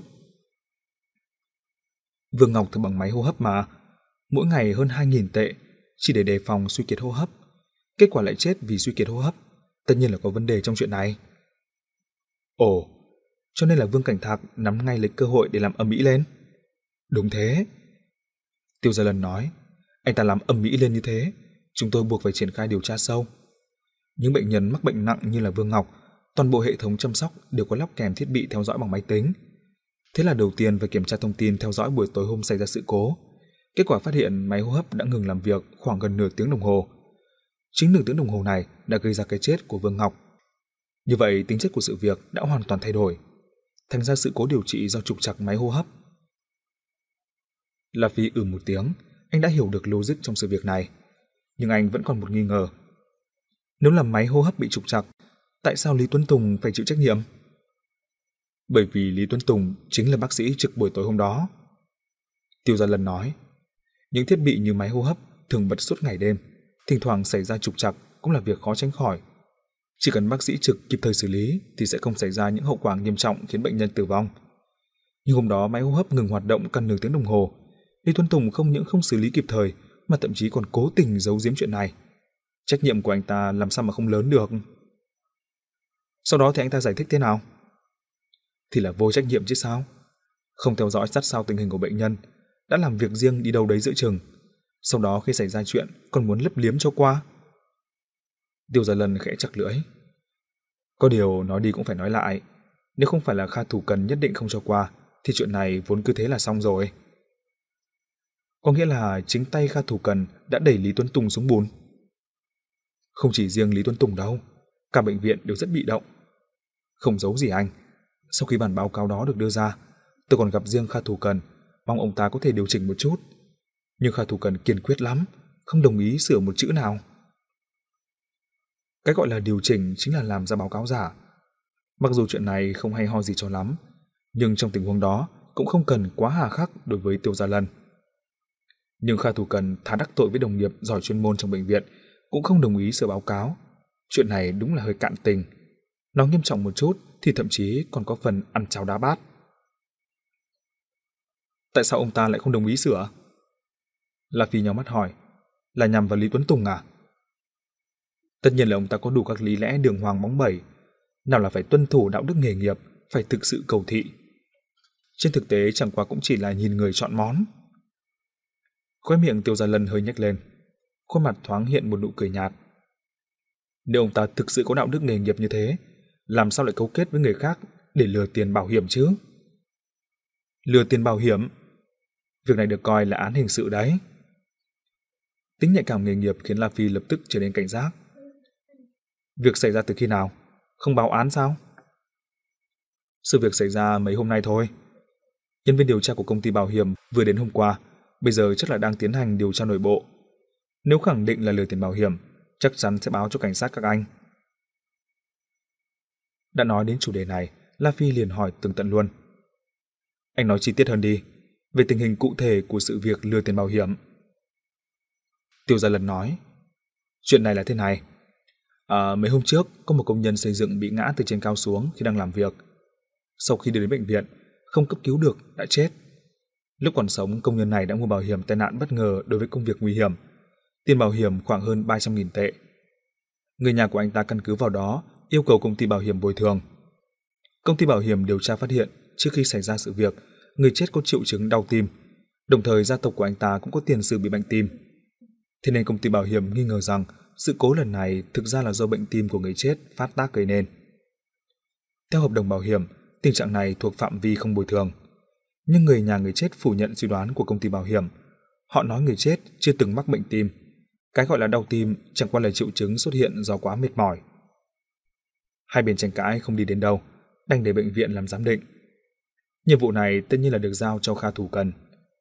Kha Thủ Cần tiến hành giải phẫu cơ thể người chết, lấy tim ra để phân tích bệnh lý. Cuối cùng, ông ta đưa ra kết luận, tim của người chết hoàn toàn bình thường, không phát hiện thấy bất cứ triệu chứng bệnh biến nào. Theo báo cáo của ông ta, người nhà của người chết cuối cùng cũng đã nhận được khoản tiền bồi thường của công ty bảo hiểm. Nghe xong, La Phi vẫn hỏi, không lẽ Kha Thủ Cần làm báo cáo giả? À? Tiêu Gia Lân dường như cố tình vòng vo Tam Quốc. Anh ta cười thành tiếng nói, báo cáo thật giả thế nào? Công ty bảo hiểm sẽ nhanh chóng có kết luận thôi. La Phi trong mày dường như không hài lòng với thái độ cố tình làm ra vẻ huyền bí của anh ta. Tiêu Gia Lân nhận ra thái độ của đối phương, liền chủ động bổ sung, nói rõ. Bây giờ cũng không thể nói báo cáo chắc chắn là giả, có điều sự việc này rất khả nghi. Sau khi làm xong báo cáo, phải bỏ tim của người chết vào trong lồng ngực như cũ, để giữ cho cơ thể được nguyên vẹn. Nhưng tôi có thông tin đáng tin cậy, chứng thực là quả tim mà Kha Thủ cần bỏ vào trong lồng ngực người chết hoàn toàn không phải là quả tim hai hôm trước đã lấy ra. Cũng có nghĩa là ông ta đã đánh cháo giữa chừng. Ý của anh là tim của người chết có vấn đề, nhưng Kha Thủ Cần đã làm một bản báo cáo giả, sau đó lại tìm một quả tim bình thường thay cho quả tim bệnh biến của người chết. Tiêu Gia Lần nói, nếu không phải là nguyên nhân đó, cớ gì mà phải đánh cháo quả tim chứ? Nếu thực sự có tình tiết đánh cháo tim, thì đúng là không thể nghĩ ra cách giải thích nào khác. Nhưng là vì quyết định đã chót hỏi thì hỏi đến cùng. Thứ thông tin đáng tin cậy của anh là ở đâu ra? Tiêu Gia Lân im lặng không nói gì, chỉ nở một nụ cười bí hiểm khó đoán. Thế đối phương không muốn trả lời, La Phi bèn tung ra một câu hỏi khác. Quả tim dùng để đánh cháo lấy ở đâu ra? Trong khoa bệnh lý có một phòng tiêu bản, có tất cả các loại tổ chức cơ thể người, có tiêu bản khỏe mạnh, cũng có cả tiêu bản của các loại bệnh. Muốn tìm một quả tim không phải là việc khó khăn gì. La Phi cân nhắc một lúc rồi lại hỏi. Bình thường mọi người nhận xét về con người Kha Thủ Cần như thế nào? Tiêu Gia Lân không trực tiếp trả lời. Anh ta hỏi lại. Anh có biết ông ta có một biệt danh không? Gọi là Kha Trấn Ác. Kha Trấn Ác? Là nhân vật trong tiểu thuyết kiếm hiệp phải không? La Phi muốn nói đến tiểu thuyết Thần Điêu Đại Hiệp của Kim Dung. Cuốn tiểu thuyết này từng nổi như cồn ở mọi chốn có người Hoa, gần như là không ai là không biết. Trong chuyện nhân vật Kha Trấn Ác là một ông già có tính khí kỳ quặc, vừa khó chịu lại dễ nổi nóng, tính cách cũng rất không được lòng người. Đúng rồi, chính là nhân vật Kha Trấn Ác đó. Tiêu Gia Lân vừa cười vừa nói. À, biệt hiệu này là sinh viên trong viện y học đặt cho ông ta, đã lưu truyền rất nhiều khóa rồi. Kha Thủ Cần cũng hướng dẫn sinh viên trong viện y học à? Là vì nhớ đến lần đầu tiên Kha Thủ Cần xuất hiện, chính là ở bên ngoài phòng họp của viện y học. Lúc đó nghe thấy cô sinh viên chào hỏi ông ta là thầy Kha. Ông ta không hướng dẫn sinh viên, nhưng Trang Tiểu Khê thường xuyên cử sinh viên của mình đến khoa bệnh lý, đi theo Kha Thủ Cần làm thực tập. Ồ, La Phi tiếp tục hỏi. Kha Thủ Cần đối xử với sinh viên không tốt lắm. Nếu mà tốt, liệu có biệt danh như vậy không? Sinh viên mà vào tay ông ta, chẳng khác gì nhân công dọn dẹp. Việc bẩn việc nặng gì cũng đều phải làm hết, hơi một tí là bị mắng. Thậm chí đến cả việc thiêu hủy tiêu bản, ông ta cũng đổ lên đầu sinh viên. Thiêu hủy tiêu bản chính là những tiêu bản cơ thể người ở phòng tiêu bản phải không? Đúng, chủ yếu là tiêu bản bệnh lý. Thực ra toàn bộ tổ chức bệnh biến sau các ca phẫu thuật của cả bệnh viện đều phải đưa xuống khoa bệnh lý. Đầu tiên là làm phân tích bệnh lý, sau đó còn phải bảo quản trong thời gian là 2 tuần, để phòng trường hợp cần kiểm tra lại. Sau 2 tuần sẽ tiến hành thiêu hủy xử lý tiêu bản. Đó là việc bẩn nhất, kinh khủng nhất rồi. Anh thuê một lao công gì đó làm có phải là xong không? Hà cứ gì phải hành hạ sinh viên? Còn những cô bé mới hơn 20 tuổi đầu, bắt họ làm những việc đó chẳng phải là hành hạ người ta sao? Nói đến những đoạn bức xúc, Tiêu Gia Lâm làm ra vẻ rất bất bình và thương xót sinh viên. Thực ra trước đây Kha Thủ Cần cũng để lại cho La Phi ấn tượng rất không tốt, tự cao tự đại, nói chuyện và xử sự hoàn toàn không để ý đến cảm giác của người khác. Đúng là rất đáng ghét. Biệt danh Kha Trấn Ác quả thực là hình tượng sinh động. Lúc này Doãn Kiếm từ bên ngoài phòng bước vào, báo cáo với La Phi. Đội trưởng La, công việc điều tra đã bố trí xong rồi, đặc biệt chú ý đến bố con Hứa Minh Phổ. Những thông tin liên quan chắc sẽ nhanh chóng được báo về. La Phi đáp, tốt. Sau đó lại quay lại hỏi Tiêu Gia Lân. Bây giờ Hứa Minh Phổ đang nằm ở phòng bệnh nào? Phòng bệnh của khoa thận. Um, chắc là tầng 9 ở khu bệnh nhân nội trú. Có thể Việt Anh dẫn chúng tôi tới đó được không? La Phi đưa ra yêu cầu. Tôi muốn trực tiếp nói chuyện với người này. Tiêu Gia Lân thoải mái nhận lời ngay. Anh ta khoát tay nói. Đi thôi. La Phi và Doãn Kiếm đi theo Tiêu Gia Lân đến tầng 9 khu bệnh nhân nội trú. Tiêu Gia Lân tìm y tá trưởng đang trực ban Long Đơn Bình trước, nhờ cô tra giúp số giường của Hứa Minh Phổ. Sau đó anh ta dặn. Cô đưa hai vị cảnh sát qua đó, nếu họ cần gì, cô cố gắng phối hợp. La Phi nghe ra ý muốn giúp của đối phương, nghĩ thấy bên này cũng không cần anh ta đi cùng nữa, anh liền đề nghị. Anh cứ bận việc của mình đi. Được, nếu bên anh có việc gì, cứ gọi điện thoại cho tôi. Trước khi cáo biệt, Tiêu Gia Lân lại chủ động đưa tay ra bắt tay La Phi và dọn Kiếm rất nhiệt tình. Sau đó, Long Đơn Bình liền dẫn La Phi và Doãn Kiếm đi về phía tây của tòa nhà. La Phi vừa đi vừa hỏi. Sau khi nhập viện, cái ông hứa minh phổ này có bao giờ rời bệnh viện đi đâu không? Tất nhiên là không. Long Đơn Bình trả lời. Cho chúng tôi nghiêm túc thực hiện chế độ nằm viện điều trị. Bệnh nhân ung thư giai đoạn cuối nhiều ngấy, không được tự tiện đi đâu trong thời gian nằm viện. Nếu không chẳng may xảy ra chuyện gì, thì ai chịu trách nhiệm? Liệu có lúc nào ông ta lén ra ngoài mà các chị không phát hiện ra không? Cho dù là có đi nữa, thì thời gian cũng rất ngắn, bởi vì cứ cách 2 tiếng một lần, y tá của chúng tôi lại tiến hành kiểm tra các phòng bệnh theo quy định. La Phi ồ một tiếng. Nếu như vậy, khả năng hứa Minh Phổ ra ngoài gây án trong thời gian nằm viện hiển nhiên là không tồn tại rồi. Trong lúc nói chuyện, Long Đơn Bình dừng chân trước một phòng bệnh. Đây là một phòng ba người. Y tá trước khi vào chiếc giường trong cùng nói. Người đó chính là hứa Minh Phổ. Cảm ơn chị. La Phi chào Long Đơn Bình, sau đó dẫn Doãn Kiếm bước vào phòng. Họ đi thẳng đến chiếc giường trong cùng. Một người đàn ông mặc trang phục bệnh nhân đang ngồi dựa trên giường. Sắc da của ông ta vàng ệch, khuôn mặt hốc hác, hốc mắt trũng sâu. Ngoại hình như vậy khiến ông ta trông vô cùng già nua, già hơn nhiều so với tuổi thật là hơn 50 tuổi. La Phi biết chính là vì bị bệnh tật hành hạ nên mới ra nông nỗi ấy. Đối với một bệnh nhân ung thư giai đoạn cuối, ông ta đã bước một chân vào cánh cửa xuống ngâm phủ. Mà kết cục bi thảm này có lẽ là bắt nguồn từ lần trần đoán sai nửa năm trước của Lý Tuân Tùng.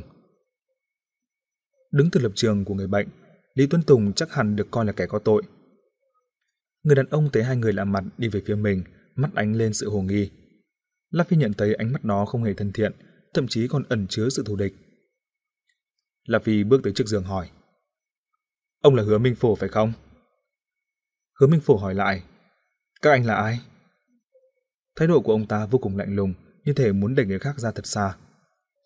Là vì quan sát phản ứng của đối phương, anh đoán người này có khả năng đã sống dưới tầng đáy của xã hội rất lâu.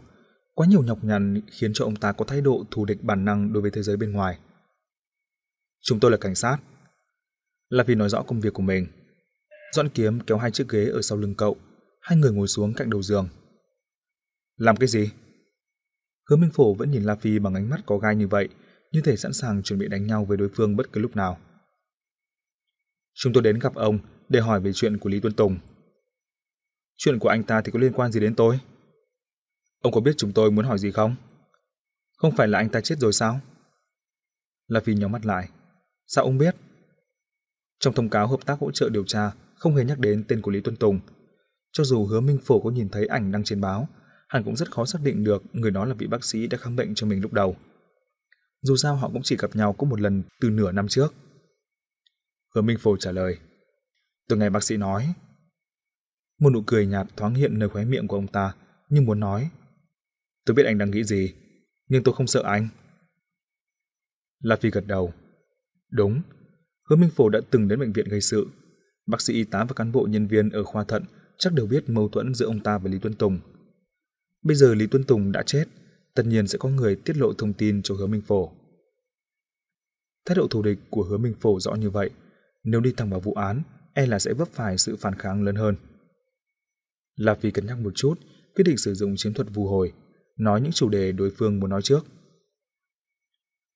Chúng tôi hoàn toàn không nghi ngờ ông. Thời gian này ông nằm trong viện suốt, làm sao có thể liên quan đến vụ giết người được? La Phi nở một nụ cười thân thiện rồi lại nói. Chúng tôi chỉ là muốn hỏi chuyện ông để tìm hiểu về con người Lý Tuấn Tùng, cụ thể là về sự việc trần đoán nhầm nửa năm trước. Anh ta là một vị bác sĩ vô trách nhiệm, là một thằng khốn nạn. Hứa Minh Phổ nói với giọng giận dữ. Ông ta vừa nói vừa nhìn La Phi, ánh mắt đã dịu đi rất nhiều. Xem ra tâm trạng giận dữ của ông ta lúc này là vì Lý Tuấn Tùng, và ông ta đang muốn La Phi đồng tình với thái độ này của mình. Tôi có nghe chủ tiệm tiêu bên khoa y vụ nói rồi. Đó đúng là một lần chẩn đoán sai vô cùng nghiêm trọng. Câu nói này của La Phi coi như bày tỏ lập trường của mình đối với đối phương. Hứa Minh Phổ nghe thế liền gật đầu ý là Anh nói rất đúng. Chuyện lần đó là thế nào? La Phi tiếp tục hỏi Ông có thể kể lại cụ thể cả quá trình không? Hứa Minh Phổ chống tay xuống đệm giường, nhỏng người lên một chút. Là vì thấy ông ta muốn ngồi thẳng lên, liền chủ động giúp ông ta quay giá đỡ ở đầu giường cao lên. Hứa Minh Phổ điều chỉnh tư thế ngồi cho thoải mái rồi bắt đầu kể. Chuyện xảy ra từ nửa năm trước rồi. Tôi cảm giác khó chịu trong người, hơn nữa lại đi tiểu ra máu, nghi ngờ là thận có vấn đề. Chiều hôm đó, tôi bảo con trai đưa đến bệnh viện kiểm tra. Con trai tôi liền đưa tôi tới bệnh viện nhân dân. Đã phải chọn khám ở phòng khám chuyên gia của khoa thận, chính là cái tay Lý Tuấn Tùng đấy. Kết quả anh ta là loại chuyên gia gì chứ? Chỉ lừa đảo làm người ta phải mất tiền, hết chụp x quang, rồi lại xét nghiệm hết cái này đến cái kia. Làm một đống, cuối cùng bà lại nhiễm trùng đường tiết niệu. Lúc đó tôi đã không tin lắm, nhưng anh ta nói dễ nghe lắm, cứ luôn miệng bảo là không vấn đề gì, đừng suy nghĩ nhiều, chú ý nghỉ ngơi là khỏi. Thế là tôi nghe theo lời anh ta, về nhà nghỉ ngơi thoải mái. Kết quả là càng nghỉ ngơi sức khỏe càng kém. Không nói những cái khác, anh chỉ cần nhìn sắc mặt tôi bây giờ mà xem, có ra hồn người không? Sau đó tôi không thể nào chịu đựng được thêm nữa, lại đến bệnh viện Hồng Sơn để kiểm tra. Lập tức phát hiện ra là ung thư thận, giai đoạn cuối. Bác sĩ người ta nói, nửa năm trước khi tiểu ra máu, chắc chắn đã có bệnh rồi, hoàn toàn có thể kiểm tra ra được. Cho nên mạng sống của tôi chính là bị cái tên lang băm Lý Tuấn Tùng đó làm hại. Ông ta càng nói càng bức xúc, cuối cùng thậm chí còn thở không ra hơi. La Phi chăm chú lắng nghe hứa Minh Phục kể, đợi đối phương bình tĩnh lại, anh tiếp tục hỏi về một chi tiết trong đó. Lúc đó làm rất nhiều xét nghiệm phải không? Đúng thế, mất mấy trăm tệ đấy. Kết quả không xét nghiệm ra cái gì cả. Hứa Minh Phổ bất bình buộc tội. Thế có phải rõ ràng là lừa tiền không? La Phi lại hỏi. Lúc ấy sau khi xét nghiệm xong, ông đã xem phiếu kết quả chưa? Hứa Minh Phổ lắc đầu. Tôi xem cũng có hiểu đâu. Con trai tôi cầm toàn bộ phiếu kết quả. La Phi ử ừ một tiếng, đang cân nhắc xem định hỏi gì tiếp theo. Bỗng nghe thấy có tiếng bước chân, dường như có người bước vào phòng bệnh. Anh quay đầu lại nhìn, hóa ra là Trang Tiểu Khê dẫn theo một cô gái trẻ. Trang Tiểu Khê hình như cũng không ngờ lại gặp La Phi ở đây. Bà ngạc nhiên kêu lên. Cảnh sát La? La Phi cũng đứng lên hỏi. Sao chị lại đến đây? Đây là phòng bệnh của khoa thận, còn Trang Tiểu Khê là bác sĩ khoa xương cơ mà. Trang Tiểu Khê giơ tay chỉ về hứa Minh Phổ nói. Tôi tìm ông ấy có chút việc. Hứa Minh Phổ nhìn Trang Tiểu Khê mặt lộ vẻ mong đợi. Lạp Phi thấy khó hiểu, sao hai người này như thể đã quen từ lâu? Lúc này Trang Tiểu Khê lên tiếng. Các anh đang nói chuyện đây à? Thế thì một lúc nữa tôi quay lại nhé. À không cần đâu. Lạp Phi xua tay. Chúng tôi cũng gần xong rồi, chị vào đi. Anh vừa nói vừa lui sang bên cạnh mấy bước, nhường chỗ cho Trang Tiểu Khê, nhưng anh không có ý rời khỏi phòng bệnh. Trang Tiểu Khê cũng không khách sáo, ngồi luôn xuống chiếc ghế của La Phi. Sau đó bà đưa tập tài liệu trong tay cho hứa Minh Phổ nói. Chuyện hỗ trợ chi phí điều trị nói lần trước, tôi đã giúp bác xin được rồi. Trong này là bản thỏa thuận hỗ trợ, bác thử xem xem thế nào. Hứa Minh Phổ xua tay đẩy ra. Ôi sao, tôi xem cũng không hiểu. Một lúc nữa đợi con trai tôi đến xem vậy. Trang Tiểu Khê hỏi, thế khi nào thì con trai bác đến? 5 giờ nó hết giờ làm việc, sắp rồi. Lúc hứa Minh Phổ nói câu này, mấy người trong phòng đều đồng thời nhìn lên chiếc đồng hồ treo trên tường. Bây giờ đã là 5 giờ 23 phút. Nếu hết giờ làm việc, hứa cường qua luôn thì chắc là sắp đến rồi. Thế thì tôi ở đây đợi cậu ấy. Trang Tiểu Khê nhét tập tài liệu vào tay của hứa Minh Phổ một lần nữa. Bác cứ xem trước đi, có chỗ nào không hiểu, tôi giải thích cho. Hứa Minh Phổi ngại từ chối lần nữa, liền cầm lấy tập tài liệu thỏa thuận, làm ra vẻ lật giờ để xem. Thấy Trang Tiểu Khê không bận nữa, La Phi liền hỏi một câu. Đấy là hỗ trợ điều trị gì? Là một loại thuốc hóa trị kiểu mới, chuyên dùng cho bệnh nhân ung thư thận giai đoạn cuối. Trang Tiểu Khê quay người về phía La Phi giới thiệu. Loại thuốc này do một công ty y dược nổi tiếng trong nước nghiên cứu phát triển, vừa thử nghiệm lâm sàng thành công. Hiệu quả điều trị của thuốc rất tốt, nhưng mức giá cũng vô cùng đắt. Vì đang trong giai đoạn quảng cáo mở rộng, nên có một vài hạng mục hỗ trợ điều trị dành cho khách hàng. Vừa hay viện y học của chúng tôi có một giáo sư tham gia vào công tác nghiên cứu bào chế loại thuốc này. Tôi nhờ qua ông ấy xin được cho hứa Minh Phổ một suất điều trị miễn phí. Ồ, La Phi đã hiểu sơ bộ tình hình, anh liếc về phía hứa Minh Phổ, hỏi mập mờ. Thế ông ấy có biết chị là... Hứa Minh Phổ ngẩng đầu lên, nhìn vào mắt La Phi nói. Tất nhiên là biết, chủ nhiệm Trang chính là vợ của Lý Tuấn Tùng mà. Khi nói ba chữ chủ nhiệm Trang, giọng ông ta vô cùng kính trọng, so với thái độ đối với Lý Tuấn Tùng lúc nãy, đúng thật là khác nhau một trời một vực. Trang Tiểu Khê ở bên cạnh nói, Tôi giúp xin hỗ trợ điều trị, cũng là muốn bù đắp một phần lỗi sai do Lý Tuấn Tùng gây ra. Cho dù thế nào đi nữa, chẩn đoán sai như vậy cũng không thể chấp nhận được. Mặc dù biện pháp hóa trị không thể trị được tận gốc, nhưng hiệu quả điều trị của loại thuốc này vẫn rất đáng mong đợi.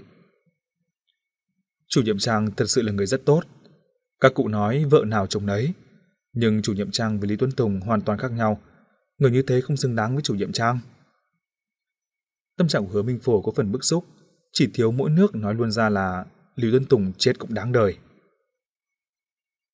Trang Tiểu Khê mỉm cười, nhưng đó là nụ cười rất công thức, hoàn toàn không thể nhận ra được cảm xúc sâu trong lòng bà.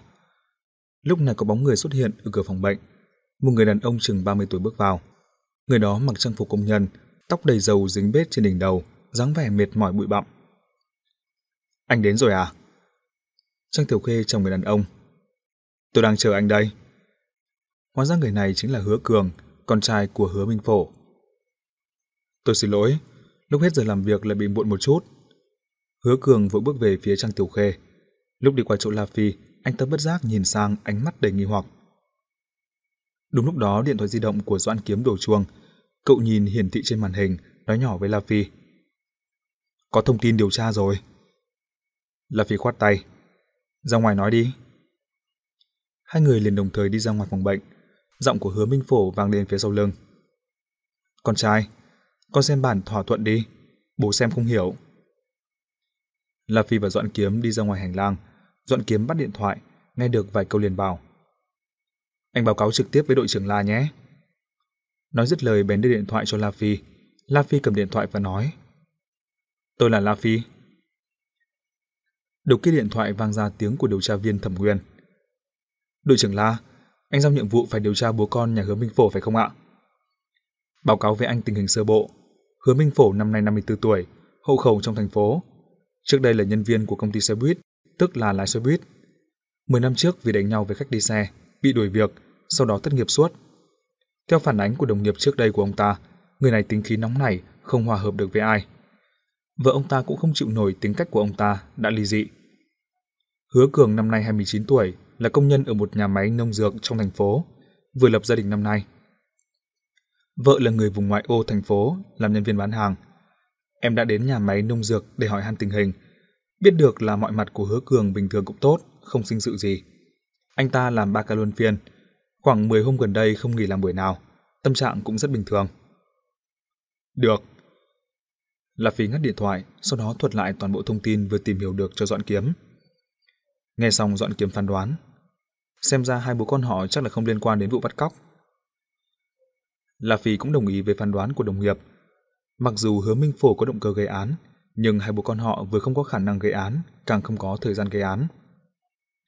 Một chi tiết khác là 22 giờ 47 phút ngày 23 tháng 10, bố con hứa Minh Phổ đang ở bệnh viện gây sự. Tiêu Gia Lần buộc phải gọi điện thoại di động cho Lý Tuấn Tùng, số bắt đầu là 137. Sau đó hứa Minh Phổ liền được làm thủ tục nhập viện. Còn vào 23 giờ 2 phút, một chiếc điện thoại di động khác của Lý Tuấn Tùng, số bắt đầu là 158, gọi cho Diêu Phàm. Điện thoại đã kết nối hơn 10 giây. Cho dù có căn cứ vào suy đoán khoa trương nhất, bố con nhà hứa Minh Phổ đã thực hiện xong việc bắt cóc Lý Tuấn Tùng trước khi đến bệnh viện lần thứ hai, hẳn là họ cũng không thể vừa kiếm chuyện với bệnh viện, vừa lấy chiếc điện thoại di động của Lý Tuấn Tùng ra gọi một cú điện thoại vô nghĩa cho Diêu Phàm. Chỉ căn cứ vào chi tiết này cũng có thể loại trừ khả năng bố con hứa Minh Phổ là tội phạm gây án. Nhưng hai bố con họ vẫn còn một số điều bí ẩn chưa giải thích được. La Phi cũng cần phải làm rõ. Đứng ở ngoài cửa quan sát tình hình bên trong phòng bệnh, dường như Hứa Cường đã xem xong bản thỏa thuận, đang đưa tài liệu trong tay trả cho Trang Tiểu Khê. là Phi đưa mắt ra hiệu cho Doãn Kiếm, hai người lại đi vào trong phòng bệnh. Xem xong rồi hả? Những nội dung cần chú ý trong này thực ra chỉ có 3 điểm. Tôi thấy cần phải nhấn mạnh với bác và con trai bác. Trang Tiểu Khê cầm bản thỏa thuận nói với hai bố con. Thứ nhất, ung thư thận giai đoạn cuối là loại bệnh rất nặng. Bất cứ biện pháp điều trị nào cũng không thể đảm bảo sẽ chữa được khỏi hoàn toàn. Chỉ có thể nói là cố gắng hết sức để kéo dài thời gian sống của người bệnh. Thứ hai, lần hỗ trợ điều trị này có tính chất thử nghiệm. Bên hỗ trợ cần thu về một vài số liệu trong quá trình điều trị. Cho nên, một khi bác và con trai ký vào bản thỏa thuận thì không được phép đơn phương chấm dứt hợp tác, nếu không sẽ phải hoàn trả lại toàn bộ chi phí điều trị đã phát sinh. Thứ ba, những chi phí liên quan đến lần điều trị này, bao gồm tiền thuốc, tiền nằm viện, chi phí khám bệnh và điều trị, chi phí chăm sóc, tất cả những khoản tiền này đều được miễn phí hoàn toàn, không cần gia đình trả một đồng nào. Nhưng những chi phí phụ khác, ví dụ như là thuê người chăm sóc, mua thực phẩm chức năng hay là thuốc không liên quan đến việc điều trị lần này thì gia đình phải tự chi trả. Vâng vâng. Hứa Cường gật đầu nói. Ba điểm này chúng tôi đều hiểu được. Nếu không có ý kiến gì khác thì ký vào đây. Trang Tiểu Khê mở đến trang cuối cùng của bản thỏa thuận. Cô gái đi cùng bên cạnh bà biết ý đưa cho họ một chiếc bút. Bố con hứa Minh Phổ lần lượt ký tên mình và cột dành cho bệnh nhân và người nhà. Bản thỏa thuận được lập thành hai bộ. Trang Tiểu Khê đưa một trong hai bộ đó cho hứa Cường giữ, một bộ kia thì đưa cho cô gái bên cạnh nói. Về chuyện cho giáo sư Lý.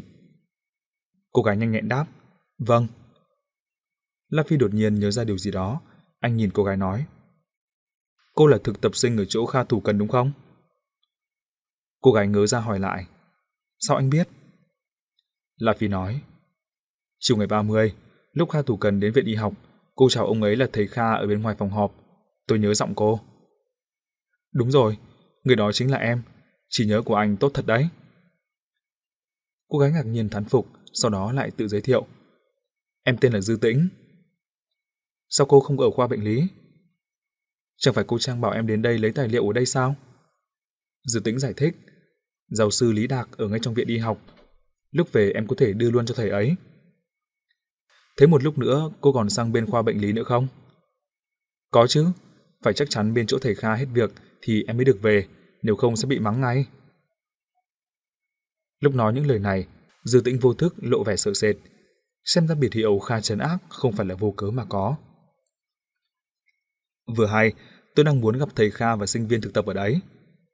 La Phi đề nghị, cô qua nói với thầy Kha một tiếng, ở khoa bệnh lý chờ tôi một lúc, được không? Dư Tĩnh đáp lời, vâng, nhưng mắt lại nhìn về phía Trang Tiểu Khê, dường như muốn hỏi ý kiến đối phương. Em đi đi. Trang Tiểu Khê giới thiệu với cô gái. Đây là La Phi, đội trưởng đội cảnh sát hình sự. Anh ấy đang điều tra vụ án của Lý Tuấn Tùng. Ồ, chào đội trưởng La. Dư tĩnh nhiệt tình nhìn La Phi, ánh mắt lộ vẻ ngưỡng mộ. Thôi được rồi, việc chỗ tôi xong rồi, các anh tiếp tục nói chuyện đi.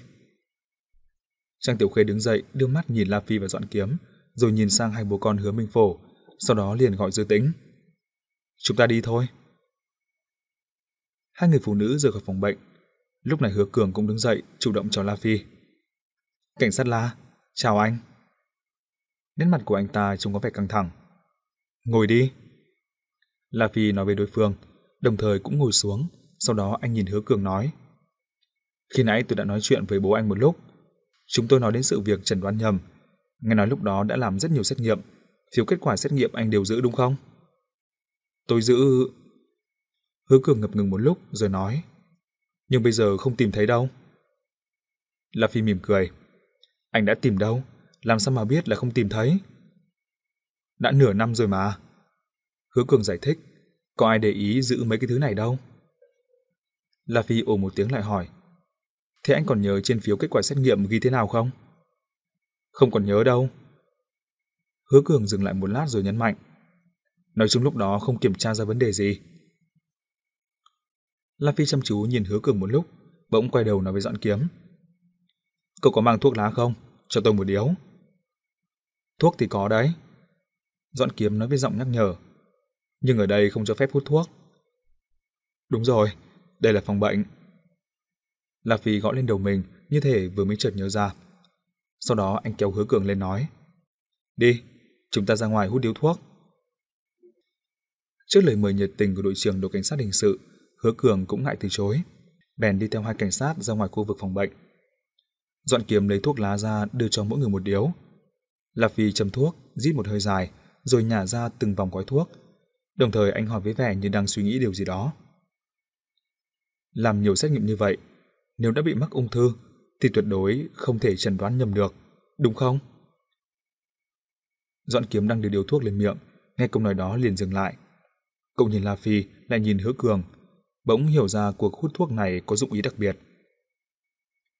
Hứa Cường cũng đờ người ra, nét mặt anh ta có vẻ hồ nghi, muốn nói gì đó nhưng lại thận trọng không dám lên tiếng. La Phi đưa mắt chăm chú nhìn vào mặt Hứa Cường. Nếu toàn bộ phiếu kết quả xét nghiệm đều ở trong tay anh, như vậy người biết kết quả kiểm tra đầu tiên nhất định là anh, đúng không? Hứa Cường ngớ ra một lúc, sau đó hỏi một câu thăm dò, trong lòng thấp thỏm bất an. Đội trưởng La, ý của anh là gì? La Phi không trực tiếp trả lời đối phương, chỉ tiếp tục nói theo mạch suy nghĩ của mình. Chiều ngày 23 tháng 10, bố anh đến bệnh viện nhân dân gây sự. Bởi vì ông ấy đã kiểm tra ra bệnh ung thư giai đoạn cuối ở bệnh viện Hồng Sơn. Ông ấy đến một mình, không có nghĩa là khi ông ấy đến bệnh viện Hồng Sơn kiểm tra, cũng là đi một mình đúng không? Đúng thế, ông ấy đi một mình. Lần này Hứa Cường trả lời thẳng vào câu hỏi của La Phi, đồng thời giải thích.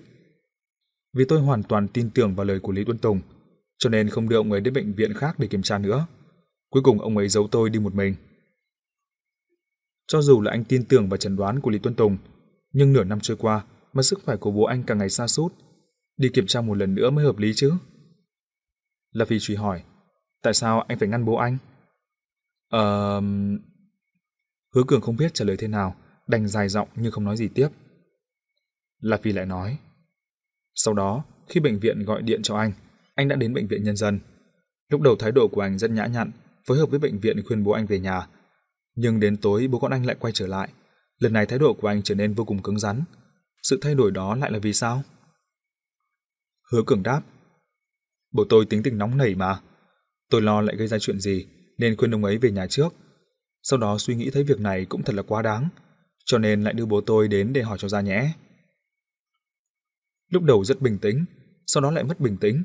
Chuyện này thật không bình thường chút nào.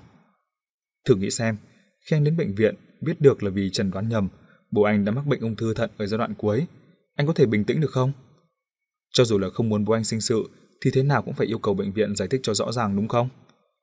Còn nữa, nếu đã khuyên được bố về nhà rồi, thì tại sao lúc đến bệnh viện để hỏi thăm một lần nữa, anh lại đưa ông ấy đi theo? Như vậy không phải là đi ngược với mục đích ban đầu của anh hay sao? Hứa Cường lại một lần nữa rơi vào trạng thái cứng họng không nói được gì. La Phi im lặng nhìn Hứa Cường cho đến khi đối phương cúi gằm mặt xuống. Sau đó La Phi mới bắt đầu nói ra những suy luận của mình. Cách giải thích hợp lý duy nhất là Lý Tuấn Tùng không hề chẩn đoán sai. Ông ấy đã kiểm tra ra ngay bố anh bị ung thư, đồng thời đã kịp thời cho anh biết kết quả này. Nhưng anh muốn giấu kết quả này, nên đã nhờ Lý Tuấn Tùng nói dối để đánh lừa bố anh. Giấu không cho một người bị ung thư biết bệnh tình của mình. Việc này cũng bình thường đúng không? Lý Tuấn Tùng lại là một người rất dễ nói chuyện, nên đã giúp anh. Vì thế sau đó anh nhiều lần ngăn không cho bố anh đến bệnh viện kiểm tra lại. Khi biết bố anh đến bệnh viện nhân dân làm ầm lên, phản ứng của anh là nhanh chóng khuyên ông ấy về nhà, vì anh sợ Lý Tuấn Tùng sẽ nói ra sự thật. Sau khi về nhà nói chuyện, anh mới biết Lý Tuấn Tùng đã bị bệnh viện đuổi việc. Biến cố này khiến nỗi lo lắng của anh tan biến. Thế là anh lại đưa bố đến bệnh viện kiếm chuyện, muốn lợi dụng cơ hội này lừa bệnh viện kiếm một món tiền. Tôi nói đúng chứ? Hứa Cường im lặng không nói gì, không dám ngẩng đầu lên. La Phi lại phân tích. Che giấu bệnh tình thường là có hai mục đích. Một là để bệnh nhân giữ được tinh thần lạc quan, nhưng vẫn tiếp tục điều trị theo yêu cầu. Còn một loại nữa, đơn thuần là muốn từ bỏ điều trị. Theo như thái độ của bố anh đối với Lý Tuấn Tùng, thì anh vẫn chưa nói cho ông ấy biết đúng sự thật về lần kiểm tra đầu tiên, đúng không? Bởi vì mục đích của anh là muốn từ bỏ điều trị. Nếu để bố anh biết được, anh sẽ không biết ăn nói thế nào. Hứa Cường ngẩng đầu lên, anh ta nhìn La Phi thỉnh cầu. Cảnh sát La, những chuyện này anh đừng nói với bố tôi. Thế thì trước hết anh phải nói rõ cho tôi biết sự thật. Thái độ của La Phi rất kiên định, không cho đối phương bất cứ cơ hội thương thảo nào. Sự thật chính là như anh nói. Hứa Cường thận trọng liếc nhìn La Phi, vẻ mặt vừa bối rối vừa kính sợ.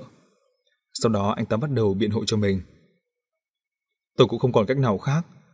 Bố tôi bị bệnh này, ông ấy không có bảo hiểm y tế, biết làm thế nào. Nếu có chữa cũng chỉ mất tiền oan. Số tiền đó người ta bỏ ra được, nhưng nhà tôi thì lấy đâu ra?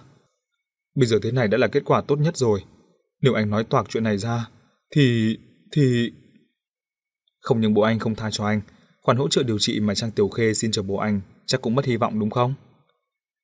Là vì nói ra những lời đối phương muốn nói nhưng lại không dám nói. Hứa Cường nói về khổ sở. Điều kiện của những gia đình như chúng tôi thực sự chẳng lấy đâu ra tiền để chữa trị căn bệnh này. Nếu không có hỗ trợ, cả nhà đều sẽ phải đổ theo. La Phi thở dài. Chuyện này mặc dù chẳng hay ho gì, nhưng đối với những người sống ở đáy của xã hội, đúng là cũng có những khó khăn không thể tránh được. Việc hỗ trợ điều trị là chuyện của các anh và họ, tôi cũng không cần phải xen vào. Hơn nữa hợp đồng đã ký rồi mà. La Phi bày tỏ rõ thái độ của mình, sau đó anh lại giải thích. Điều tôi quan tâm là vụ án Lý Tuấn Tùng bị giết hại. Cho nên mọi việc xảy ra xung quanh bản thân ông ta, tôi đều phải điều tra cho rõ sự thật. Anh hiểu không? Hứa Cường gật đầu liên tục. Hiểu hiểu. La Phi cũng gật đầu, đánh dấu chấm kết